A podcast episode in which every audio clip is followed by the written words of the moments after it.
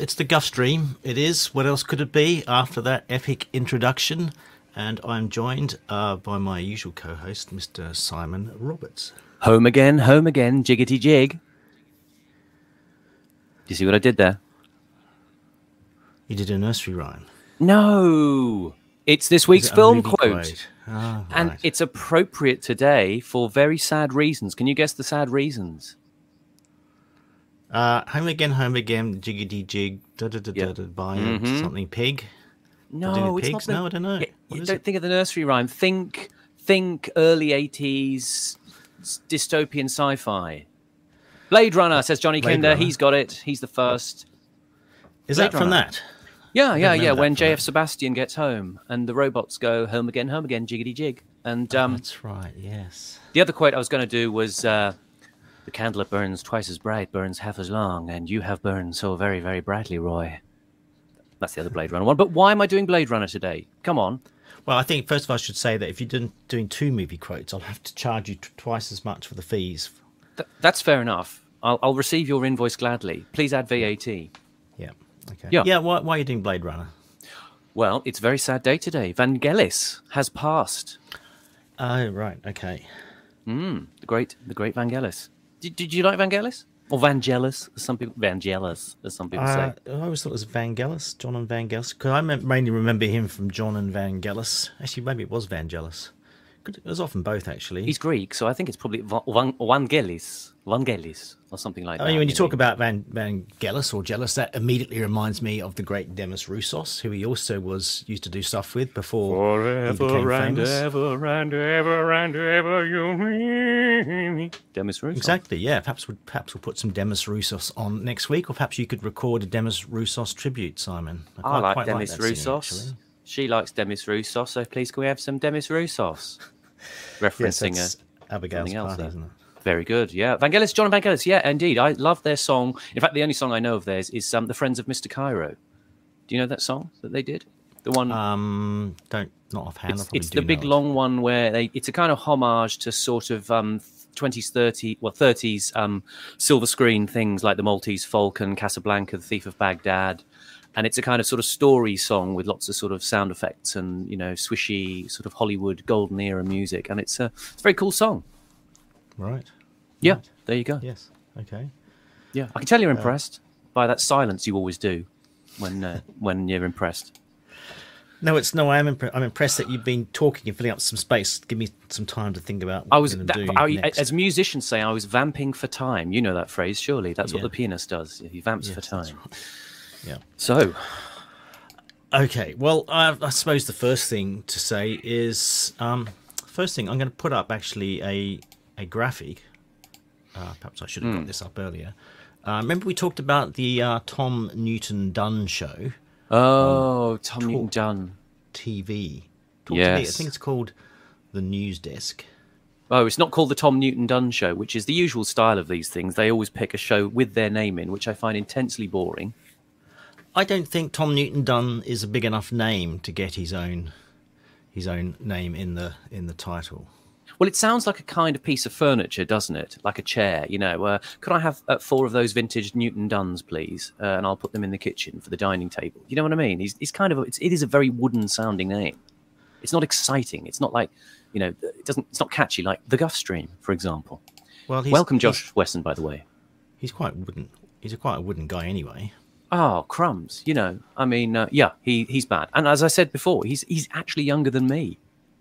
Yeah. which I can't believe. He seems so formal and adult and kind of like a sort of Lord Chamberlain kind of figure, you know, with all the gravi- you know, dignity and gravitas of that that that suggests, and which I haven't got. Yeah. Yeah. Anyway, Tom Newton Dunn.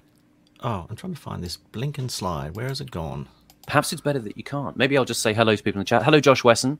Uh, he's back again. I also saw uh, Dr. Attiga Malongo uh, coming in there, who I'd not seen for a few weeks. So welcome to you and to all the others, to Joe, Johnny Kinder, to Kate Emma, Gary Garner's Gay Pride, to Ben Pyle, Sped West, DH, clear them out.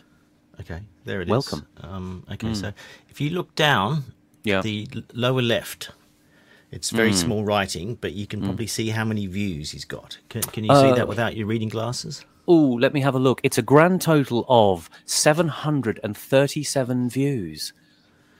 Yeah, so this is his show from Right. a couple of days ago. Yeah. his big show with big guests like um, you know, the the minister uh, Nadhim Zahawi. He was on there, and they got Yeah. 737 views. So I think it's I mean- it's just as well they've got all that Murdoch millions to spend on advertising because otherwise they might have got like 400 views, which would be even less than we get. It's it looks glossy though. It looks high powered. It looks you know technical, you know dynamic and shiny, just like Nadhim Zahawi's head in that shot. In fact, and uh, it looks deeply intensely boring. Look at them, grey suited, uh, kind of stiff, formal, sort of a you know what is it? A kind of you know May kind of sunset sky behind them.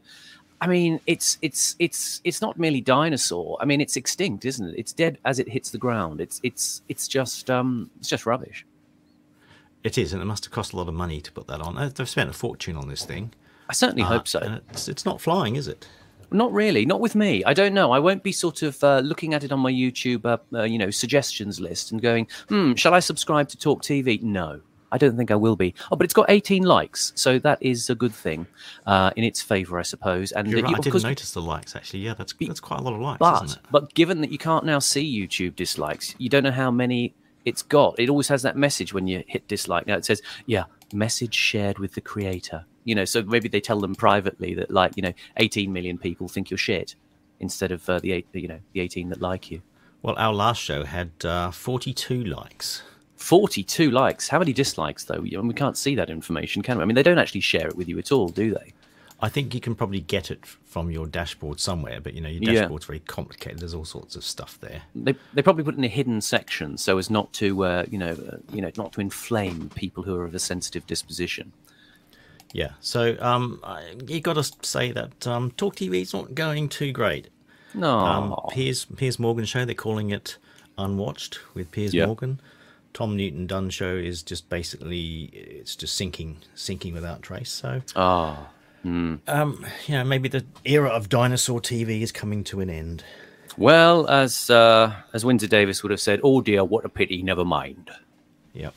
Yep. So, um, sorry about that, Tom. If you'd like to come on the show on the Guff Yeah. Stream to discuss uh, how badly your show is doing, you know, you can come on and perhaps Yeah. we can revive your fortunes a bit. We are doing sympathy slots for uh, uh, past it uh, broadcasters. Yep. Yeah. Yeah. Um, okay, a bit of um, while we're talking about YouTube Hmm. likes and so on, please subscribe and like the show, even if you don't like it, and even if you don't want to ever watch it again. Yeah. Again, we're, we're say, begging for, for sympathy likes and sympathy subscriptions. always, always very sensible. Yeah. And a reminder that uh, my book, The Face Mask Cult, is now out. You can get it from uh, Amazon, uh, and it's got lots of stuff about face masks in it. Also, I've got an article on the conservative woman, um, on the one I mentioned last week about Yes. um, how Imperial College and DHSC did a um, a study on asymptomatic spread, and well, it was a study on various things to do with COVID. And one of the things they found was that asymptomatic spread was basically a myth. yes. Because what happened was they infected, they deliberately infected some people with with um, COVID, and they found that on average, people started showing symptoms within 42 hours, so less than two days. So we were told you know, two years ago, over two years ago, that this disease can take five or six days before symptoms are shown. So that's one of the main reasons we were supposed to be terrified of COVID because there's going to be millions of people walking around the streets spreading the disease who have Unwitting- the disease and are spreading unwitting it vectors. unwittingly. Yeah. Yes. So asymptomatic spread was supposed to be this terrifying new thing, which was unique in the history of diseases. And now it turns out that, I mean, all diseases have some amount of asymptomatic spread, but COVID didn't have anything much in the way of asymptomatic spread. We're talking 42 hours. Also, during that 42 hours, the levels of uh, virus in the nose and the throat were quite low, were very, or very low. They only started rising up the last few hours of that period.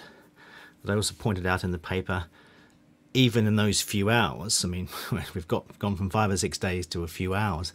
Even in those few hours, you are asymptomatic, and being asymptomatic means you don't go around, you don't have symptoms, you don't feel like coughing and sneezing, so you don't go around coughing and sneezing, and they're the ways, the main ways that uh, a virus gets spread, as I showed in chapter three of my face mask cult book. Uh, a careful look at various studies that look at these sorts of things showed that coughing and sneezing are the main ways uh, uh, they they spread d- disease far more. They spread the virus far more than just breathing, uh, and that's assuming you don't cover your mouth when you do those things, as you should. Uh, so the fact that you are symptomless means you're not going to be coughing and sneezing. So even if for a few hours you're starting to get some some higher levels of virus in your system, they're mostly going to stay in your system because you're not coughing and sneezing. You're just breathing, and breathing doesn't spread much. So basically, asymptomatic spread turned out to be a bit of a myth. Bit of a myth or bit of a lie, do you It's, think? it, well, a lie, yeah. I mean, it's not Yeah, that it never you go. happens. It does happen to some small extent, as it does with all diseases, but not to any great extent. Certainly not to what we were told. So we were basically gaslighted over that, as we said at the time. Uh, Yes. Mm. Now we've got the establishment talking about this as well. Well, they, they, they've released a study on it, but they're not exactly talking about it. Have you Mm. Seen this in the newspapers? I have not. I, I guess though it is going to be one of those news management techniques. Oh, oh, sorry, we were late to the game. Oh, we, oh, you were right. You were you conspiracists. Oh well, never mind. Well, well done, well done. Pat on they- pat on head. Move on. Yeah. They won't even say that, will they? They won't even say that, maybe, no. Maybe in six months they'll they'll start mentioning it as though we all knew this. Yeah. Well, there you go. Uh, from a harvest of lies, you get the windfall of fear, which is what they wanted in the first place. That's what they got, and uh, everybody is uh, running around, still terrified. I still see them masked up, elderly couple in the supermarket yesterday. I stared at them with an unrelenting and harsh and contemptful stare, and they just walked past me, ignoring me. Good man. D- Yeah. Uh, yeah, speaking of masks, um, so Hmm. this week my uh, son was supposed to sing uh, in his choir with a visiting American hotshot choir. They were going Oh, to do a, a concert together. Uh, and a couple of days beforehand, he was told, "Oh, the um, the American choir will be singing with masks on. Hope that's all right." so, of course, my son came home and said, "I don't want to sing with these weirdos if they're wearing masks." Yeah. You know, I'd rather I'm missing cricket training for this. I'd rather go into cricket training than hang around Yeah. with a bunch of creeps in masks. So Uh, he didn't do it. But they're touring. They're touring. They're doing a three-week tour around the whole of Britain, and they're wearing masks to sing Yeah. in wherever they go. This is Not like just- some American Top Gun choir that's the, the hottest out there, and, and they're unable to actually uh, open their mouths and freely deliver music into the air. That's Great. right. Yes. Yeah. Yeah. I just saw a nice little quote in the chat there. A DH says Peter Hitchens is asymptomatic of joy, which which I think is, is not un, unfair or unkind to uh, Mr. Hitchens, as uh, you must call him. Mr. Hitchens, I, I call him a self-sea liner Right. Now, I've heard this this thing sea lioning, which I've is like, a bit like word. bit like playing the hatchling. Yes, pretty yes, much yes, the yes, same sort of thing. It's like he does that to himself. He Yeah. Goes out of his way to respond to every little criticism that's made of him. And it's it's also that that tedious thing that older people do of like never heard of it, you know, that kind of stuff. You know, he's, he's it's you know it's it's almost as bad as the sort of you know what the not not the nine o'clock news sketch with the judge going, "What is a digital watch?" You know, they they they always pretend to be sort of so jaded and and so far beyond the kind of pedestrian concerns of the rest of us that they haven't heard of this, haven't heard of that, and then they do this false kind of shock horror act at uh, at stuff that uh, you know everybody else is just getting on with. Gaslit, not gaslighted, says London Yes, Raider. yes, thank you're you, uh, London thank Raider. you, uh, uh, Grammar Police. Uh, uh, we are better informed as a result of that uh, that post there. Yeah, Peter Hitchens. So uh, yeah, I mentioned, uh, I saw earlier actually, Alphabet Cat was saying, uh, do we have any view on his um, conversion to Scottish independence? Oh, I haven't really looked at that, but yeah, he's basically Yeah. saying let them be independent because we want to be rid of them. Well, Yeah. yeah, I've got some sympathy for that. I have done Me for too. a few years actually. They just keep complaining about everything. We love our Scottish listeners, by the way, uh, and we want you to be free. Run free, my darlings, uh, up in the Highlands and in the Lowlands and, and wherever else you have to run. But um, we don't want to pay for it anymore. Sorry. Yes. Okay. Um, all right. What else have we got today? Hmm. Right. I was going to mention um, that I went to uh, my annual parish meeting. The parish, as in you know my local area, because I live in a village. Yes. And once a year they have to have this uh, annual meeting. It's not strictly speaking a, an official council meeting. It's it's Hmm. a parish meeting where the council sort of organises it, but they listen to what people uh, have to talk about, and they give their own opinions and so on. And uh, what what we heard, they were explaining what the um, the bigger council in the area is up to, and it was just horrifying. Just uh, the most cynical, awful tactics they were using to. Oh, there's the bloody doorbell. You see, you're doing that James Delingpole thing of allowing background sounds to creep in, and then you're going to claim in a moment that it adds to the charm of the show, aren't you? No, it doesn't. I'm really annoyed. No, I was just it was breaking up the story by which I was gripped. Please, Yeah, please so resume. the, the, the, the greater council, which has sort of control over the bigger area, um, is up to all sorts of shenanigans. Um, they're basically trying to take over all the parish councils by installing a, a council in the town nearby. Hmm. And the, the, the idea is they're going to sort of stealthily take over all the parish councils, which will get incorporated into this main uh-huh. council. Mm-hmm. Um, and so take away all the the small amount of independence that the parish councils have. And the main reason they're doing this is is for housing because there's just loads of new housing just been going up all around Yep. the place, and the parish councils are trying to stop it. Um, uh, yes, lo- Britain does need more houses. We we all know that, but Hmm. they're putting in these horrible modern houses into lovely old villages, into conservation areas, and just Yes. ruining them. You know, there's there's a way to put new houses in, and what they're doing is not it. yes, So all sorts of underhanded tactics going on. I'm not going to go into the the grisly details, but um, but it's but it's the end. It's, it's the end of that tradition of that people keep calling for of British localism. Why can't we have power devolved down? Uh, and and obviously they're sort of hoovering it up in the uh, the most mendacious and, as you say, underhanded way. Yeah, there's no there's no power for local. They're taking power away from uh, the local parish councils and, and trying to give it to, well, they're giving it to the people they know are going to do the things that they want. Yeah. that's the idea. It's not that they have anything for or against any particular level of politics. Yeah. They just want it to go to that level, which is going to do the bidding of the house constructors. That's pretty and, much that, what, and what the housing companies get up to is pretty awful as well. Um, uh, so you know they put in applications for certain things, and the very last minute they change it all to something horrible, uh, and the bigger council just nods it through, and there's like nothing, nothing the local, the more local council can do about it. And let us not forget that the construction companies are major donors to who? You guessed it, the Conservative yeah. Party.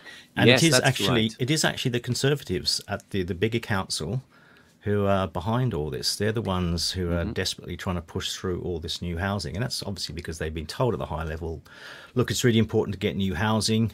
Yeah. And there are there are good reasons for this in a way because you know, the- housing's become very expensive for young people, and that's not a good thing. And we've got to improve things for young people. So the Conservatives are worried about this that no, no young people are ever going to vote Conservative.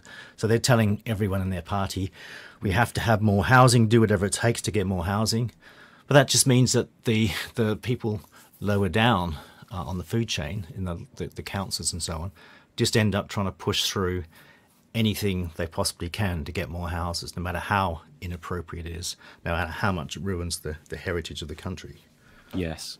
And it's time to remind folks out there in the uh, chat and in the wider listening world that uh, the uh, the moral of the story there, as summarised by Hector in brief, there was uh, young people not voting for the Conservative Party. Uh, that is our instruction to you for today. Please propagate that uh, all over social media as far and wide as you like, and take it deeply to heart. Because as we believe on this show, voting for the Conservative Party or indeed any of the legacy parties is dangerous for your health. That's not a government health warning, but it is a Guff, a health warning. Yes, the, the Conservative Party is cent- one of the central pillars of the regime, and they are not on your side. the central pillar of the immiseration of the country, I would say. So uh, that policy decision that you've described there, I think I can summarize it with my advertising hat on. Uh, it, it is those companies saying to us, silence peasants. And uh, I think uh, we all know what that means. Yeah. And Alphabet Cat points out um, have you seen most local councils? They run really badly. Doesn't matter what Run? party's in power. Uh, look at local services, things like trying to get potholes fixed. Yeah, potholes around my area just just awful, just everywhere. And they were the the parish council people last night were saying, you know, we've been trying for years to try and get potholes around the area fixed. They don't have the power or the money to do it. They've got to go to the, the higher up council, and the higher up council just doesn't really care about these things. Interesting comment in the chat there. Uh, fellow Ethelweird says, I am 25 years old and used to vote for the Tories, and ever since 2018, I never voted for them ever. I don't vote for any mainstream party. Sensible chap, good name as well. Uh, nice Anglo Saxon job there. Um, yeah, I mean, uh, we we really do want to discourage you, you from thinking of, of voting in terms of any legacy parties whatsoever. I, don't think young people are going to vote for legacy parties anymore. No. Uh, and we've been told this for years that you know the, the young are all left wing and don't like the conservatives, but also Hmm. the young who aren't left wing also don't like the conservatives, Yeah. and they're not going to vote for them. So I think the conservatives have no long term future, personally. Oh, we pray so. We pray so.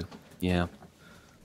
Uh, the other thing I noticed about the parish council people, who all, all seem pretty sound and on, on my side in general, but they were all going along with all the kind of current thing, virtue signaling type stuff. So they mm-hmm. gave us a talk about Ukrainian refugees maybe coming Okay. into the village Oh, yeah. and how we have to welcome them with open arms. And of course, there was lots of talk about sustainability and all that sort of stuff. So, you know, you, you, you think people are sound, but they, they just they, they buy into all the all the latest regime stuff. I mean, wasn't there that village recently that was it was it Linton on Ouse or something where they're moving in uh, 750, uh, you know, uh, desperate uh, refugees, or, or, or should I call them economic migrants? I don't know, uh, but it's some little village somewhere where they're moving in a whole bunch of people, uh, usually children, of course, uh, you know, uh, you know, 25 and upwards, and uh, yeah, what a fine time they're going to have. Let's uh, see how that experiment goes. Yeah. What could possibly Yes. go wrong? Yeah. Okay. Um, theatre. You're a man of the theatre. I am a man of the stage with my opera cloak and codpiece uh, swaying in the wind. Uh, in fact, I'm going to be on another channel on Monday talking about plays. Can you guess which channel that is? Um, I won't mention it uh, for the sake of uh, certain sensitivities in the chat, but uh, I had a very good time on it this week, in fact, and I didn't tell anybody, but go and have a look at uh, Academic Agents channel because I did UO on uh, Tuesday, and it was great, great fun. And we You're played a new game. Stakes, were you? No, we, we did have. I, I, I will get to that in a moment. Yes, uh, we had a great uh, new game that we were playing called uh, Maddow Spencer, in which uh, AA reads out um, statements uh, that you have to tell whether they are from Rachel Maddow, the MSNBC host, or Richard Spencer, the white nationalist. And I must admit, it is a very good game because it's extremely difficult now to tell the difference between the uh, mainstream American media liberal and Richard Spencer. it's a very, very entertaining game, and it seemed to go down very well. And um, you know what we uh, what we had is uh, after that we had a little bit of uh, a talk about steak. I Si- Simon, go this, into it this now. is not this is not a show for you to go on about other give a blow by blow description. No, no, no, no, no, no, no. But but, but, but the on. important the important stuff that came out was was was was was instructions on how to cook your steak, and and I have extensive details here, which maybe we'll go into later in the show. Okay. Um, yeah. So yeah, Rachel Maddow versus Richard Spencer. That that's that's certain to interest most British people who've no clue who they are. I know, but it was um, well, you know, you had to be there. Yeah. Yeah. Hmm. Okay. Um, okay. So theatre. So here's um, here's the, the latest big theatre act, which I'm sure you want to be going to see. It's it's Yeah. a bit on the small side, but you know it's still touring around Britain. Is it the family sex show? Oh, it's a No, different it's one. Drag Queen Story Hour. They've got an official summer tour around Britain. So they're going to various libraries. So they're going to the Reading, Reading Library, the Crewe Library, Bristol, Cornwall, Leeds. They're going everywhere. Well, most places. Um, Right. so I urge everyone to go and, and check that out and to take your kids along because, you know, your kids, they don't really know about life unless they've seen some uh, drag queen um, Yeah. dressed as a woman with his uh, a semi-erection showing through his underpants, prancing about the library. I mean, it's long been an aspiration of the mainstream parties, Labour and Conservative, uh, to enhance uh, the reading skills of youngsters uh, by having a man in a dress uh, read to uh, toddlers. So, uh, you know, well done, that man who conceived of that, you know, incisive uh, thrust into education policy. And uh, let's hope it's not more incisive or thrusting than that. But, uh, you know, you never know. Uh, I, I bet they're all sort of uh, waiting on tenterhooks in uh, Wokingham, Stockton on Tees, and Bristol. And I think all of these places will welcome drag queens with open arms and burning steaks. Um, not this kind that you eat, by the way, but you know what I mean. Those places will be overjoyed to see people in frilly skirts turning up with their makeup and wigs and uh, bringing joy to the faces uh, of all the uh, the local kiddies. What what do you think they'll be reading? Wind in the Willows, or Johnny has a sex change?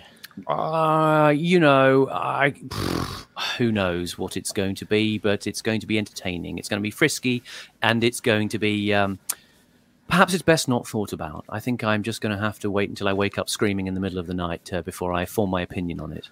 Uh, perhaps perhaps readers would like to um, contribute some some contributions in the comments as to books that might be read. You know, instead of James and the Giant Peach, you could have James and the Giant something. Yeah. I see where you're going with that. Yeah. Well, that's nice. Um, will you be signing up your children for uh, the uh, the local uh, episode of this? Um, They're, they're not coming to my area, uh, That's good. yeah. All Yeah, those lucky just people in the looking- I- Vale I of Glamorgan, then. Be a bit of a drive to get to the Yeah. nearest one, so I'll probably pass it up for now. Yes, yes. Well, at least they're going to Rochdale. I mean, uh, and Rochdale has it not had its fill of miseries? Perhaps not. Perhaps they deserve more. Uh, that's what these uh, guys are saying. Did you know our friend Flora B, who um, often comes to listen to this? She's she's she started up her own podcast to compete with us. Yeah, this is a real one, not not some silly imaginary one like Jolly Jack has. This is a real podcast. That's Jolly Jack doesn't have an Im- imaginary podcast. The Creepy Papa podcast is the is the cult show of the moment. How dare Is you? Is it real? But oh, well, it's quite hard to find, though, isn't it? it's meant to be hard to find. That's the point. That's the attraction. But uh, yeah, I saw uh, Flora Bay started her own thing deliberately Starting, and purposely clashing with us. Well, twelve Yeah. thirty. Yeah, yeah, yeah. Well, yeah. We, we we we wish her lots of luck. Yeah, luck when when when when you find a better time, Flora. Then Yeah. we wish you luck. Absolutely, yeah. No, we genuinely wish her lots of luck. And uh, yeah, there you go. Yeah, and I think it's Developing. called uh, Sand in the Gears. So you know you you can you don't have to listen to them live. You can listen to one or both. Um, Go and sign uh, up for her on. channel, and then sign up for ours, and then unsign up for ours, and then sign up again, just to get that creamy satisfaction rolling into your soul. Right. Okay. So what what next? What. You said you had some videos lined up for us today. Is there some sort of uh, did, yeah, amusing right. viral for us to, uh, cr- to to to snorkel over? Um. Yeah. What have we got? What have we got? Not really viral ones. Okay. Um, I've got. Maybe we should go on to talk about the, the most amusing one. Probably involves our old friend, our old friend Nina Jankowicz, and we've had some sad Oh. news about her. Really? um, because it turns out that her Department of Disinformation, or whatever it's called, has has been put on pause, and reportedly she's resigned. Uh, it's not quite clear whether she really has and whether this has been accepted, but it looks Yeah. like um, she's she's put herself out of a job. She uh, and probably we're to blame for that. I think you know us making fun of her with all our thousands of viewers has probably caused her worldwide uh, embarrassment. I just So assume her career was. to step back behind the lights. I thought her career was accelerating upwards when you said that uh, you know her, her job had been uh, uh, you know I mean that's you know failing upwards. Surely this is what's going to happen next. She she's merely going to take a brief hiatus. Like uh, do you remember Lord Mandelson all those years ago was kind of you know nudged out of uh, the Labour cabinet and then you know you know probably went on a few holidays to Morocco or something and then came back and then uh, all of a sudden he was blazing all over our faces like sunshine uh, in some other department. Uh, you know I mean that's it's it's you know they just give these people a break. Matt Hancock she- is well, coming back. You know she, she's she's stepping back from from the front in the front position, but Yeah. she'll be there in the back room instead, and they'll install somebody else in the front position. They probably thought she'd be a good person to have because you know she's she's kind of good looking by the standards of those people, uh, and she's funny and she you know she sings songs. They probably thought she's a perfect person to connect with you know the millennial generation. Um, they didn't quite expect that she'd be made fun of so savagely, I think. So they're probably reconsidering and thinking, okay, we'll have to go for someone more traditionally sober and serious to yeah front this thing. And Nina can go work in the back room. Well, she, she'll have just as much power, yeah. but she won't be you know, available as a figure of fun anymore. Well, I mean, maybe you know they'll just give her a sort of quiet job, like you know the Minister of Broadway show tunes, uh, and then elevate her to her, you know, her real, uh, you know, métier in life. Uh, you know, with um, maybe I don't know her, her her finger on the nuclear codes or something like that. You know, give her something, uh, give her something proper to get her teeth stuck into. I saw one one guy on Twitter was saying, uh, you know, what we got here, we're starting Hmm. to get a theatre kid ocracy. So true. kids. And Yeah. he said they're fragile. That's the point about them. They're very fragile, Yeah. and they don't like being made fun of. Yeah, yeah. So I she think it- probably couldn't handle it. She wasn't expecting you know all the blowback, and she couldn't handle it. Yeah. Well, I mean, fragile. Yeah. It's also just sensitive to uh, every twitch on the uh, the geopolitical needle. That's that's maybe what they want. They want someone who's ultra ultra in touch with things, and perhaps they are going to be a little bit sensitive uh, when that uh, nasty Mr. Putin does something. But uh, that means they'll be increasingly and, and uh, more ready than anybody else to to deal with the bad guys out there. So they'll be they'll be ready to go, raring to go by um, issuing a tweet in which they say how victimized they've been. Yeah. Okay, so mm. we've got um, we've got a video of her mm. in action. Is it this one? It's called Black, but I think it's this one. Those of a sensitive disposition can look away now. Oh, not these. Prefects are hot. Prefects are hot. Prefects live performance from the Moaning Waters. Prefects are hot. Prefects are really freaking oh, hot. Jesus. Well, you're going to sing with me, and you better be louder than that. Ready? You go. Prefects are hot. Prefects are hot. Oh, Prefects are hot. Prefects are hot.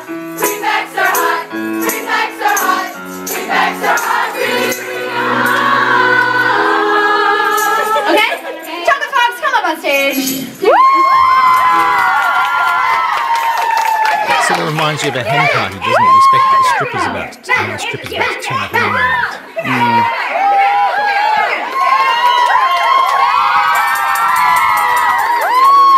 Mm.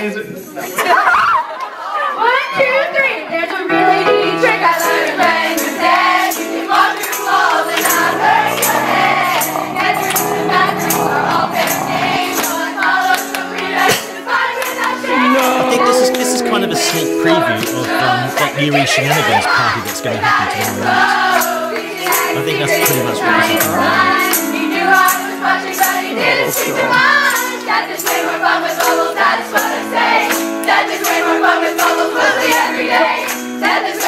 Let's fast forward a bit.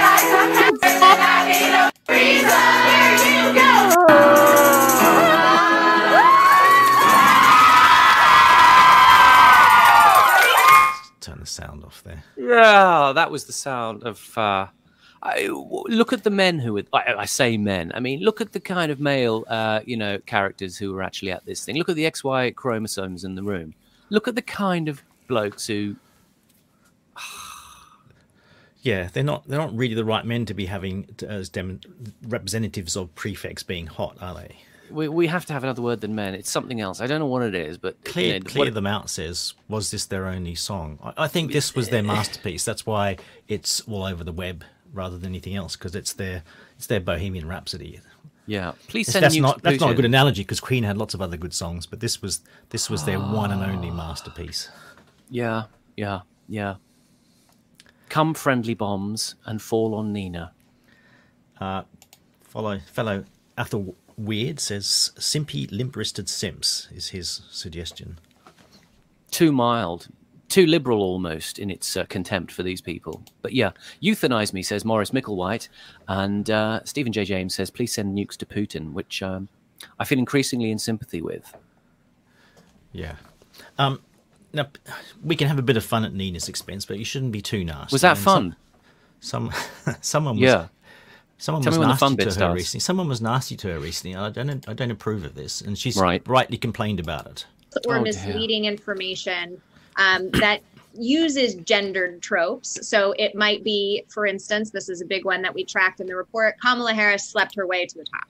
Or it might be uh, that yeah. uh, Jacinda Ardern, another one that we found, is actually a man. So we might see um, racist tropes about uh, name it. I mean, Ilhan Omar is a is a favorite for this sort of racist sexual rhetoric that's compounded. The idea that she married her brother to immigrate to the United States, for instance. But then we see racialized narratives, things like Kamala ain't black. Hashtag Kamala ain't black is, is one that we tracked. Um, things that are saying that she's not black enough, she's not South Asian enough to claim that heritage. Same thing goes against AOC. So, so rather than write the word bitch, they will use an exclamation point instead of an I. Okay, or they will bit, use visual means to avoid textual detection. So one of hmm. the things that I get pretty frequently as a woman in my 30s without children is I get sent pictures of empty egg cartons, which are meant mm. to remind me that my fertility is waning. That uh, those same narratives about Kamala Harris, about empty egg cartons. She's complaining that people have sent her pictures of empty egg cartons. And that I was, mean, that was rather naughty of you, Simon, to have done Well, that. I mean, I mean, really, that just shows that the people contacting her are using very old memes at this stage. I mean, the uh, empty egg carton thing was a thing a couple of years ago now, really. That uh, you know, you would have thought she would have uh, had a finger on the pulse a little bit more. But I, I object to her saying, you know, uh, people say that J- Jacinda Ardern is a man. It's not. It's not that she's a man. It's just that she's got a face like a Grand National winner. And I think that's what uh, you know is the sort of key problem here. That uh, you know, she's a, a, a great big toothy liar. And uh, that's what we object to about her. Yeah, and calling her a man, it's it's just it's it's sort of banter that keeps us going because you know she's she's an oppressive dictator. So it's like Yeah. you know, the song "Hitler's only got one ball." That Yeah. was that was uh, a rousing thing that we all approved of because we were making fun of a of a nasty person.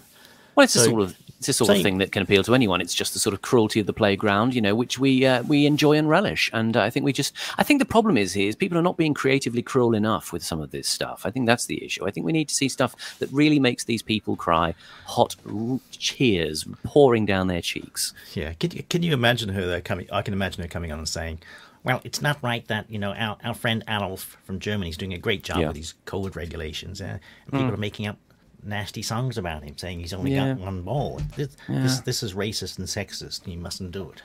Yeah, I mean, yeah. What what do we do with her? Yeah, yeah, Oh, I must yeah, take yeah. issue with Morris Micklewhite. Egg cartons great for might soften her singing acoustics. Egg cartons are not good for acoustics. This this is not? a this is a myth.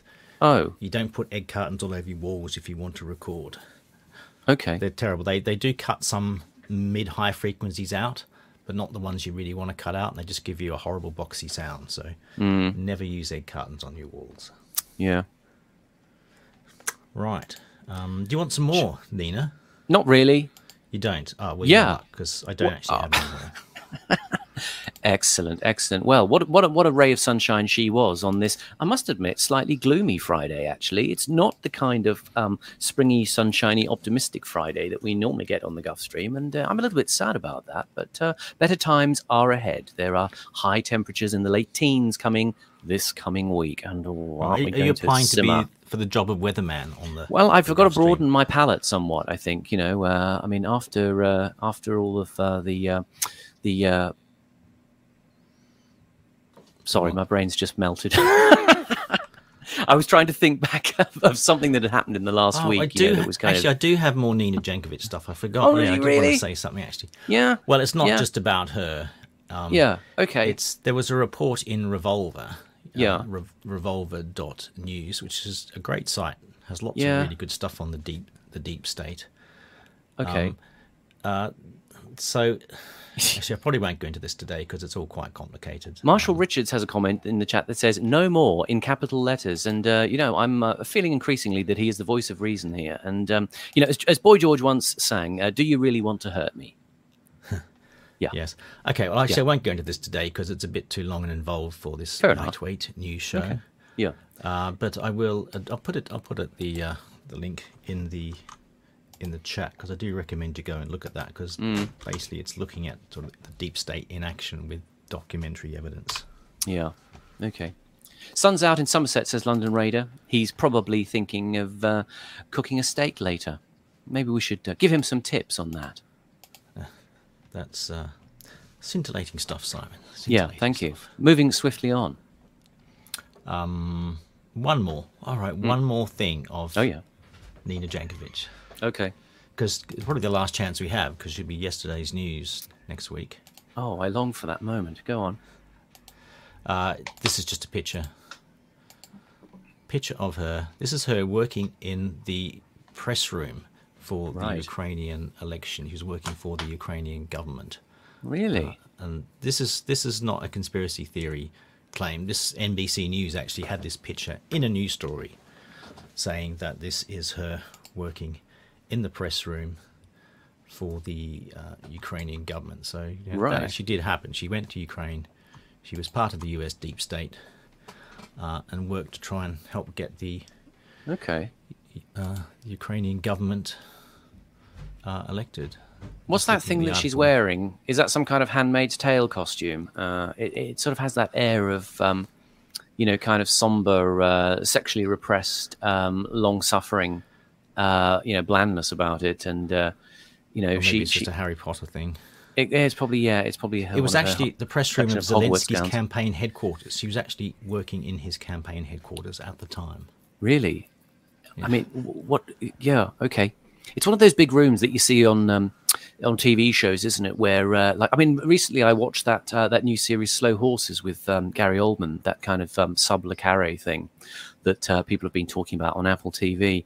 And uh, you know, it's like the uh, secret services and uh, the military. They always work in these big rooms with um, lots of TV sets in, and everybody is kind of standing around, looking urgently at the telly and pointing and jabbing their fingers, and uh, you know, uh, telling people that they want eyes on and all this kind of stuff. And um, yeah, I'm I'm, sli- I'm I'm slightly tired of this meme of uh, everybody working in this kind of monitoring hub, you know, with uh, the, all the rest of us under surveillance, and uh, all the good people with their earpieces and laptops uh, saving the world. I just don't, I just don't seem to feel it happens that way. Really, maybe Well, that's just she me. is she is saving the world. She says in this article, Yeah. she was quoted as saying, "To say that I'm just a partisan actor is wildly out of context." Yeah. Oh, Vox Pop says in the chat, Slow Horses was bloody awful. You know what? I kind of have to agree with you, uh, Vox Pop. I think it's not very good. I know James and Toby were talking about it on London Calling the other week, and I think James said it was like a, an you know, an heir to Le Carre. It wasn't at all. I was very conscious. I mean, were we not all very conscious of the heavy finger of uh, diversity tick box casting prodding us in the chest once again? and uh, and the kind of glibness of it, it's nothing like Le Carre at all. I think one of the problems with it is they it just doesn't have the seriousness of that. They were trying to be too kind of oh here's a cast of misfits uh, instead of like Spooks where it's all 28 year olds with earpieces and laptops saving the kin- the kingdom. Uh, this is a bunch of misfits who are saving the kingdom with all of their alcoholism, relationship dysfunction, uh, you know, sexual ambiguity, and all of that stuff that's uh, kind of kicking in. Uh, and uh, somehow I just don't feel it has the um, the gravitas of the uh, the Le Carre. And uh, so uh, yeah, I've uh, watched the whole series, and I've uh, rejected it out of hand. I'm afraid it's uh, not in my mind a top top thing. Um, but I, I- I did notice uh, Gary Oldman in there, and I, I thought it was a bit like looking in the mirror right now because I mean I must admit that is kind of where my style is at. Uh, in, I'm afraid with glasses and long hair, it's uh, slightly greasy looking. Yeah, well, I don't Just saying. of, of watching modern TV, Simon. So I'll have to cut this bit out of the out of the show for later. That's fine. Yeah, edit it out and uh, put some uh, bracing, inspirational music in. Maybe from uh, the Moaning Myrtles. Sped West says, like Brian Glover in American Werewolf. That's enough. Yeah, I love that line in American Werewolf. I should actually get it get it off YouTube and use it for next week. indeed, indeed. Clip it, clip it. Just going on again briefly though about um, London Calling. Did you listen to this week's edition at all? Have you heard? What's them? what? Sorry. London Calling, James and Toby. Have you heard this week's? No, I haven't this listened for a while. I think they're heading for a crash. I'm just saying this. I Uh, think a um, fight. uh, yeah, that, I think the, the, the, the that wouldn't surprise me. The last breaking. time I listened to them, which was a while ago, it sounded like yeah, it wasn't Yeah. going well. Yeah, yeah. No, I think James is kind of he's got into a thing now of of um on the one hand, Toby is giving him the sort of, you know, will you bring up all these ridiculous conspiracy theories? sucking in his breath like he does. And um and then you know and, and and then James says, But you know, you don't want to know about any of them, so why should I bother, you know, having the conversation with you? And I must admit, he he he's kind of um yeah, he's kind of right. I mean, Toby isn't basically prepared to look at anything else, but at the same time, Toby is kind of making a plea for for you know, you know, tell tell me all of your conspiracy theories. But again, you know, the dynamic is going to be that he's not going to he's not going to sort of respond to any of them with any kind of even just basic curiosity. So the dynamic there is is kind of breaking apart. And I think Toby, it felt very much like he was uh, really desperately trying to push to sort of get something to talk about and move things on. And then it gets to the kind of culture corner section, but I. I saw people were saying, you know, uh, actually the culture corner section is probably the least interesting bit at the moment, and um, they're just kind of stuck with this awkwardness of, uh, you know, how they're going to have a conversation in future if uh, it kind of goes on like this. I've, I've never been very interested in the culture corner bit, No. partly because they talk about modern TV shows and films, which I have no interest in. Yeah. Yeah. Yeah.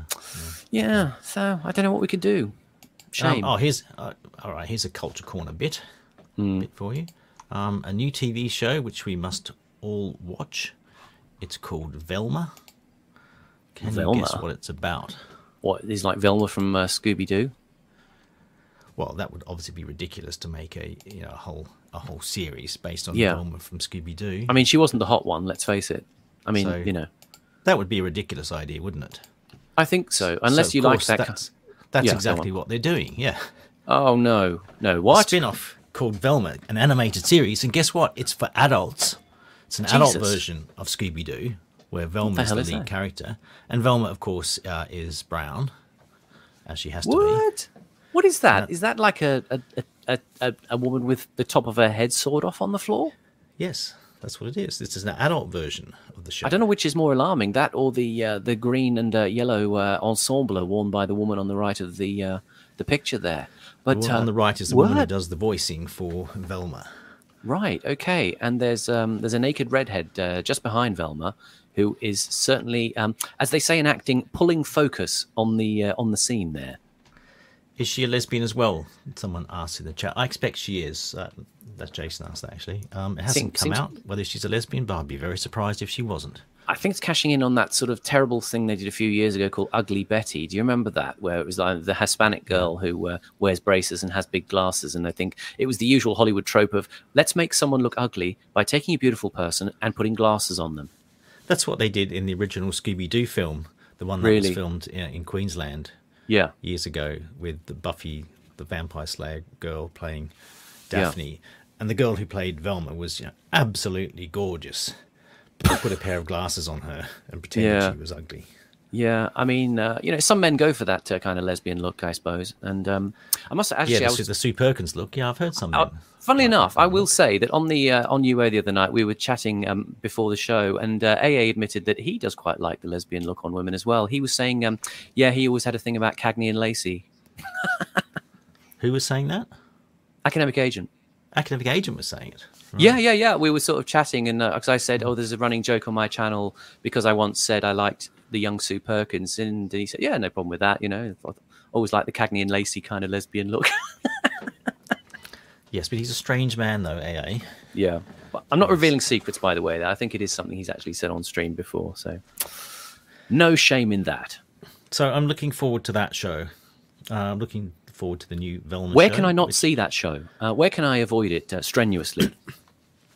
Um, it's on HBO Max, I think. Remember that, folks. HBO Max. Uh, just ensure that you do not subscribe to uh, HBO Max. Uh, uh, but if you do happen to do that, uh, just gouge your eyes out with, uh, you know, uh, a ballpoint pen, and, and all should be fine. Yeah, or um, hydrochloric acid can be bought from chemical suppliers, and fill Yeah. your sink with that. Uh, Yeah. and just dip your face in. Yeah. Maybe put some ointment on your face to keep your skin Yeah. from, from yeah. burning, because it's your eyes. It's not your eyes you want to burn here, not your skin. Absolutely. I think Homebase are doing a special on wood chippers this weekend. Get on down there, 15% off. Just buy a wood chipper, insert your head into it, and let uh, the machine do the work, as they say. And uh, I think you'll be protected from uh, the possibility of ever witnessing the catastrophe uh, that is uh, Velma. The uh, what, what what do you think the story is in this picture? Do you have any sort of sense that you know it's like a it's like a it's strippers changing room, but um, maybe like one of them has had their head sawn off? Why? How, how does one add this up? Yeah, it could be. It looks quite something a few like girls that. there in the background. Yeah, with conveniently placed uh, flecks of foam or uh, something else. I don't know what uh, is going on there, but um, Is that? Do you Yeah. think that's Daphne with the red hair? Maybe she's taken a job as a stripper. no, Daphne was the blonde one, wasn't she? Well, Yeah. blonde, blonde. No, it's just sort of blondie, ready. Really? Yeah, Yeah. Sort of dirty blonde, as Patrick Bateman says in American Psycho. Um, I don't know, but uh, whatever was going on, uh, actually, Velma's looking a bit middle aged there, isn't she? So maybe this takes place like a post Scooby Doo kind of thing. So Scooby Doo in the 70s. So maybe this is 20 years later in the 90s, you know, when Velma's sort of getting on a bit. Because she does look a bit like a sort of Miss Marple figure there, doesn't she? Yeah, yeah. Yeah. In fact, there's there's going to be no van apparently, and I'm not even sure. Oh, right. Okay. There's no dog and there's no van. Right. Right. So it's there's not even Scooby Doo. Right. I guess it's hard to do an adult serious version of Scooby Doo if you've got a talking dog who goes Yeah. around saying saying, "We went right away." Yeah, yeah, yeah. Well, hmm. weird things have happened. Well, Hmm. this this I've I've seen enough of this. apparently, apparently James Gunn, the guy who did um, Guardians of the Galaxy, has done some Scooby Doo movies recently. But Really? I have been fortunate enough that I have not seen But isn't them. isn't this the thing though? I mean, torturing the children of today with Generation X nostalgia, such as we used to enjoy when we was littlands, isn't that a bit cruel? I mean, do we really need to keep this, you know, as I said the other night, the endless retread of culture going, you know, by sort of, you know, rebooting everything from our childhood? I mean, isn't it just a bit cringe? You know, it's cringe and it's it's you know it, it's very sad that you you you're using children's culture as your thing you're doing. It's like you know how about Yeah. you grow up a bit? yeah. How about you actually do some adult stuff? And by adult stuff, we don't just mean making a children's show into an adult. We've- I mean, it's like it's like taking the Sooty show and make, doing an adult version of that. It's just pointless. Yeah. Mind do you- something actually adult. Yeah. Sandman says Velma is the talking dog. correct in every Very way. Sandman. Yeah, yeah. Well, um, I um, yeah, mm, Also, Yeah. just also leave kid stuff alone. That stuff has. I mean, okay, Scooby Doo was kind of terrible. It Yeah. had some good points. It was its own thing. Yeah. Just leave it alone. Stop. Stop dredging through. you know, the the detritus of seventies pop culture to sort of find something that you want to do and sort of piggybacking on it. that's right. Yeah, it's not rocket science. They just want to uh, diddle the kids' entertainment formats of yesteryear to uh, augment a, a famous tweet. Yeah. Um, and also, if you noticed, yeah, so there's the the woman who's playing um, Velma as a South Asian woman. She's she's saying, you know, I thought she was meant to be deal with- Hispanic or something there. No, South South Asian apparently. right. Vel. Okay. So it's like so every every white character has to eventually become Be um, transracial. ethnic. But Yeah. if an ethnic character is ever played by a white, that's cultural genocide. yeah. Mm. you can't do that. You can't take, you know, a, a, a, character which is ethnic. You can't turn that. You can't have that played by a white actor. People get arrested for that. But the other way around is the way it should be. So you can see where this is going. Eventually, every character becomes played by ethnics. What What can we do at this point? What can we do that's short of going to uh, certain shops and buying certain? No, I won't go there. Won't go Yeah, try. You know, go onto Amazon and just buy, uh, you know, the DVD box set of uh, "It Ain't Half Hot, Mum" or something like that, and uh, cry into your brandy in the uh, the long winter thinking- nights, which will be rolling in I was soon. thinking of something a bit more direct action orientated. But Yeah, uh, could we be, won't- could we won't be. go there. Yeah, we don't, we don't. Uh... Ah, have we got any happy stories today? Anything uh, that doesn't involve the, um, you know, uh, death and uh, destruction of uh, all that we love and revere in Western civilization, or is it all just? Um... Don't really do happy stories, except well, here's really. one. No. It's sort of a happy story, I suppose. Okay. We Yeah. Get the, the graphic up for us. Yeah, Matt Hancock falls into vat of slurry, uh, and uh, That's, as he's being pulled out, of a happy story, is it? Seeing out as he's being pulled out, helicopter crashes into it, and uh, he ends up like Vic Morrow did on uh, the uh, film of the Twilight Zone back in the early '80s. Go and look that story up; it's not pleasant. Oh, I think that's sad, Simon. That your your only conception of a happy story is to see our enemies being humiliated in some way, and oh, that's what I've got to show. Right. Oh, so- excellent! Right. Disney. Disney. They did some poll ratings recently on on Disney, uh, and it wasn't great. So people, the percentage of people who had a very positive view of Disney was only fifteen percent. Somewhat positive was eighteen percent. So that's thirty three percent of people. Only thirty three percent of people had a sort of very or somewhat positive view of Disney, which is pretty hmm. terrible. So Yeah. neutral or negative, you've got 45, 60, 67% people have a neutral or negative view on Disney. So that's I- not really what Disney. Apparently, that's gone down massively in a year. I can't think of anything good about Disney. I mean, I, I barely, it barely really sort of made a difference to me, other than the odd, you know, film in your childhood, you know, The Jungle Book or something like that. But I mean, the thing is that Disney's kind of what it's kind of sucked up everything in recent years into its, uh, you know, vortex of uh, of uh, non-creativity and uh, recycling of uh, old formats. And uh, what they own Star Wars now, don't they? So, uh, you know, and that all went downhill once you started to try to sort of flesh out the franchise instead of the human imagination, just leaving it at three films and uh, no more. Um, but yeah, now you have to have Disney kind of rewrapping everything for every occasion and exploding and fractalizing every single um, you know format of of you know aged entertainment into you know something that you think you really desperately want and the, the amount of I mean, you know, it it's like somebody was saying about Doctor Who the other week. Um, I was maybe I was chatting to Mike Livesley from the Nice Things uh, podcast, and uh, we were talking about um, Doctor Who and the way that's gone. And um, the thing is, he was saying, look out for the amount of franchise, uh, franchise, uh, merchandise that's actually out there for uh, for a show like Doctor Who. And weirdly enough, once he said it, I went out just nipping into a few charity shops to riffle through the vinyl box, and, and lo and behold, there was Doctor Who merchandise, like for kids stuff uh, nearly everywhere, you know, kind of being, right. you know, sold in the sort of toy basket. And it was like you couldn't sort of not see it after that. It was just astonishing the amount the which to which that show has, uh, you know, uh, changed its orientation from being, you know, a, a fun, you know, low budget, you know, sci-fi TV show towards a sort of emulating the kind of Star Wars model of, uh, you know, an infinitude, a plethora of uh, variations of, um, you know, the same old guff that actually nobody wants anymore anyway, because um, I mean, well, you, you've seen the latest. Uh, yeah, yeah, yeah. yeah, I, I, wasn't actually going to talk about Doctor Who because it's like I'm trying well, not. What, what is there to say, really? We don't want to upset people in the chat, do we? It's just gone. I mean, it's just gone down the plug hole years ago. So there's kind of no point. It's but it's just weird. Why nobody of our generation would, would watch it anymore? I'm pretty sure, unless they are, you know.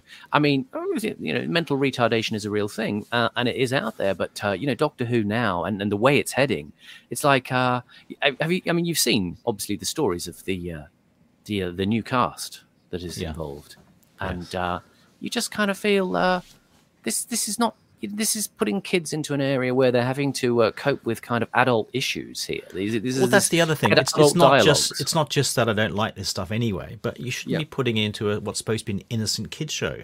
Yeah, and one of the things yeah. about Doctor Who was there wasn't any sex in it. There wasn't any romance or anything.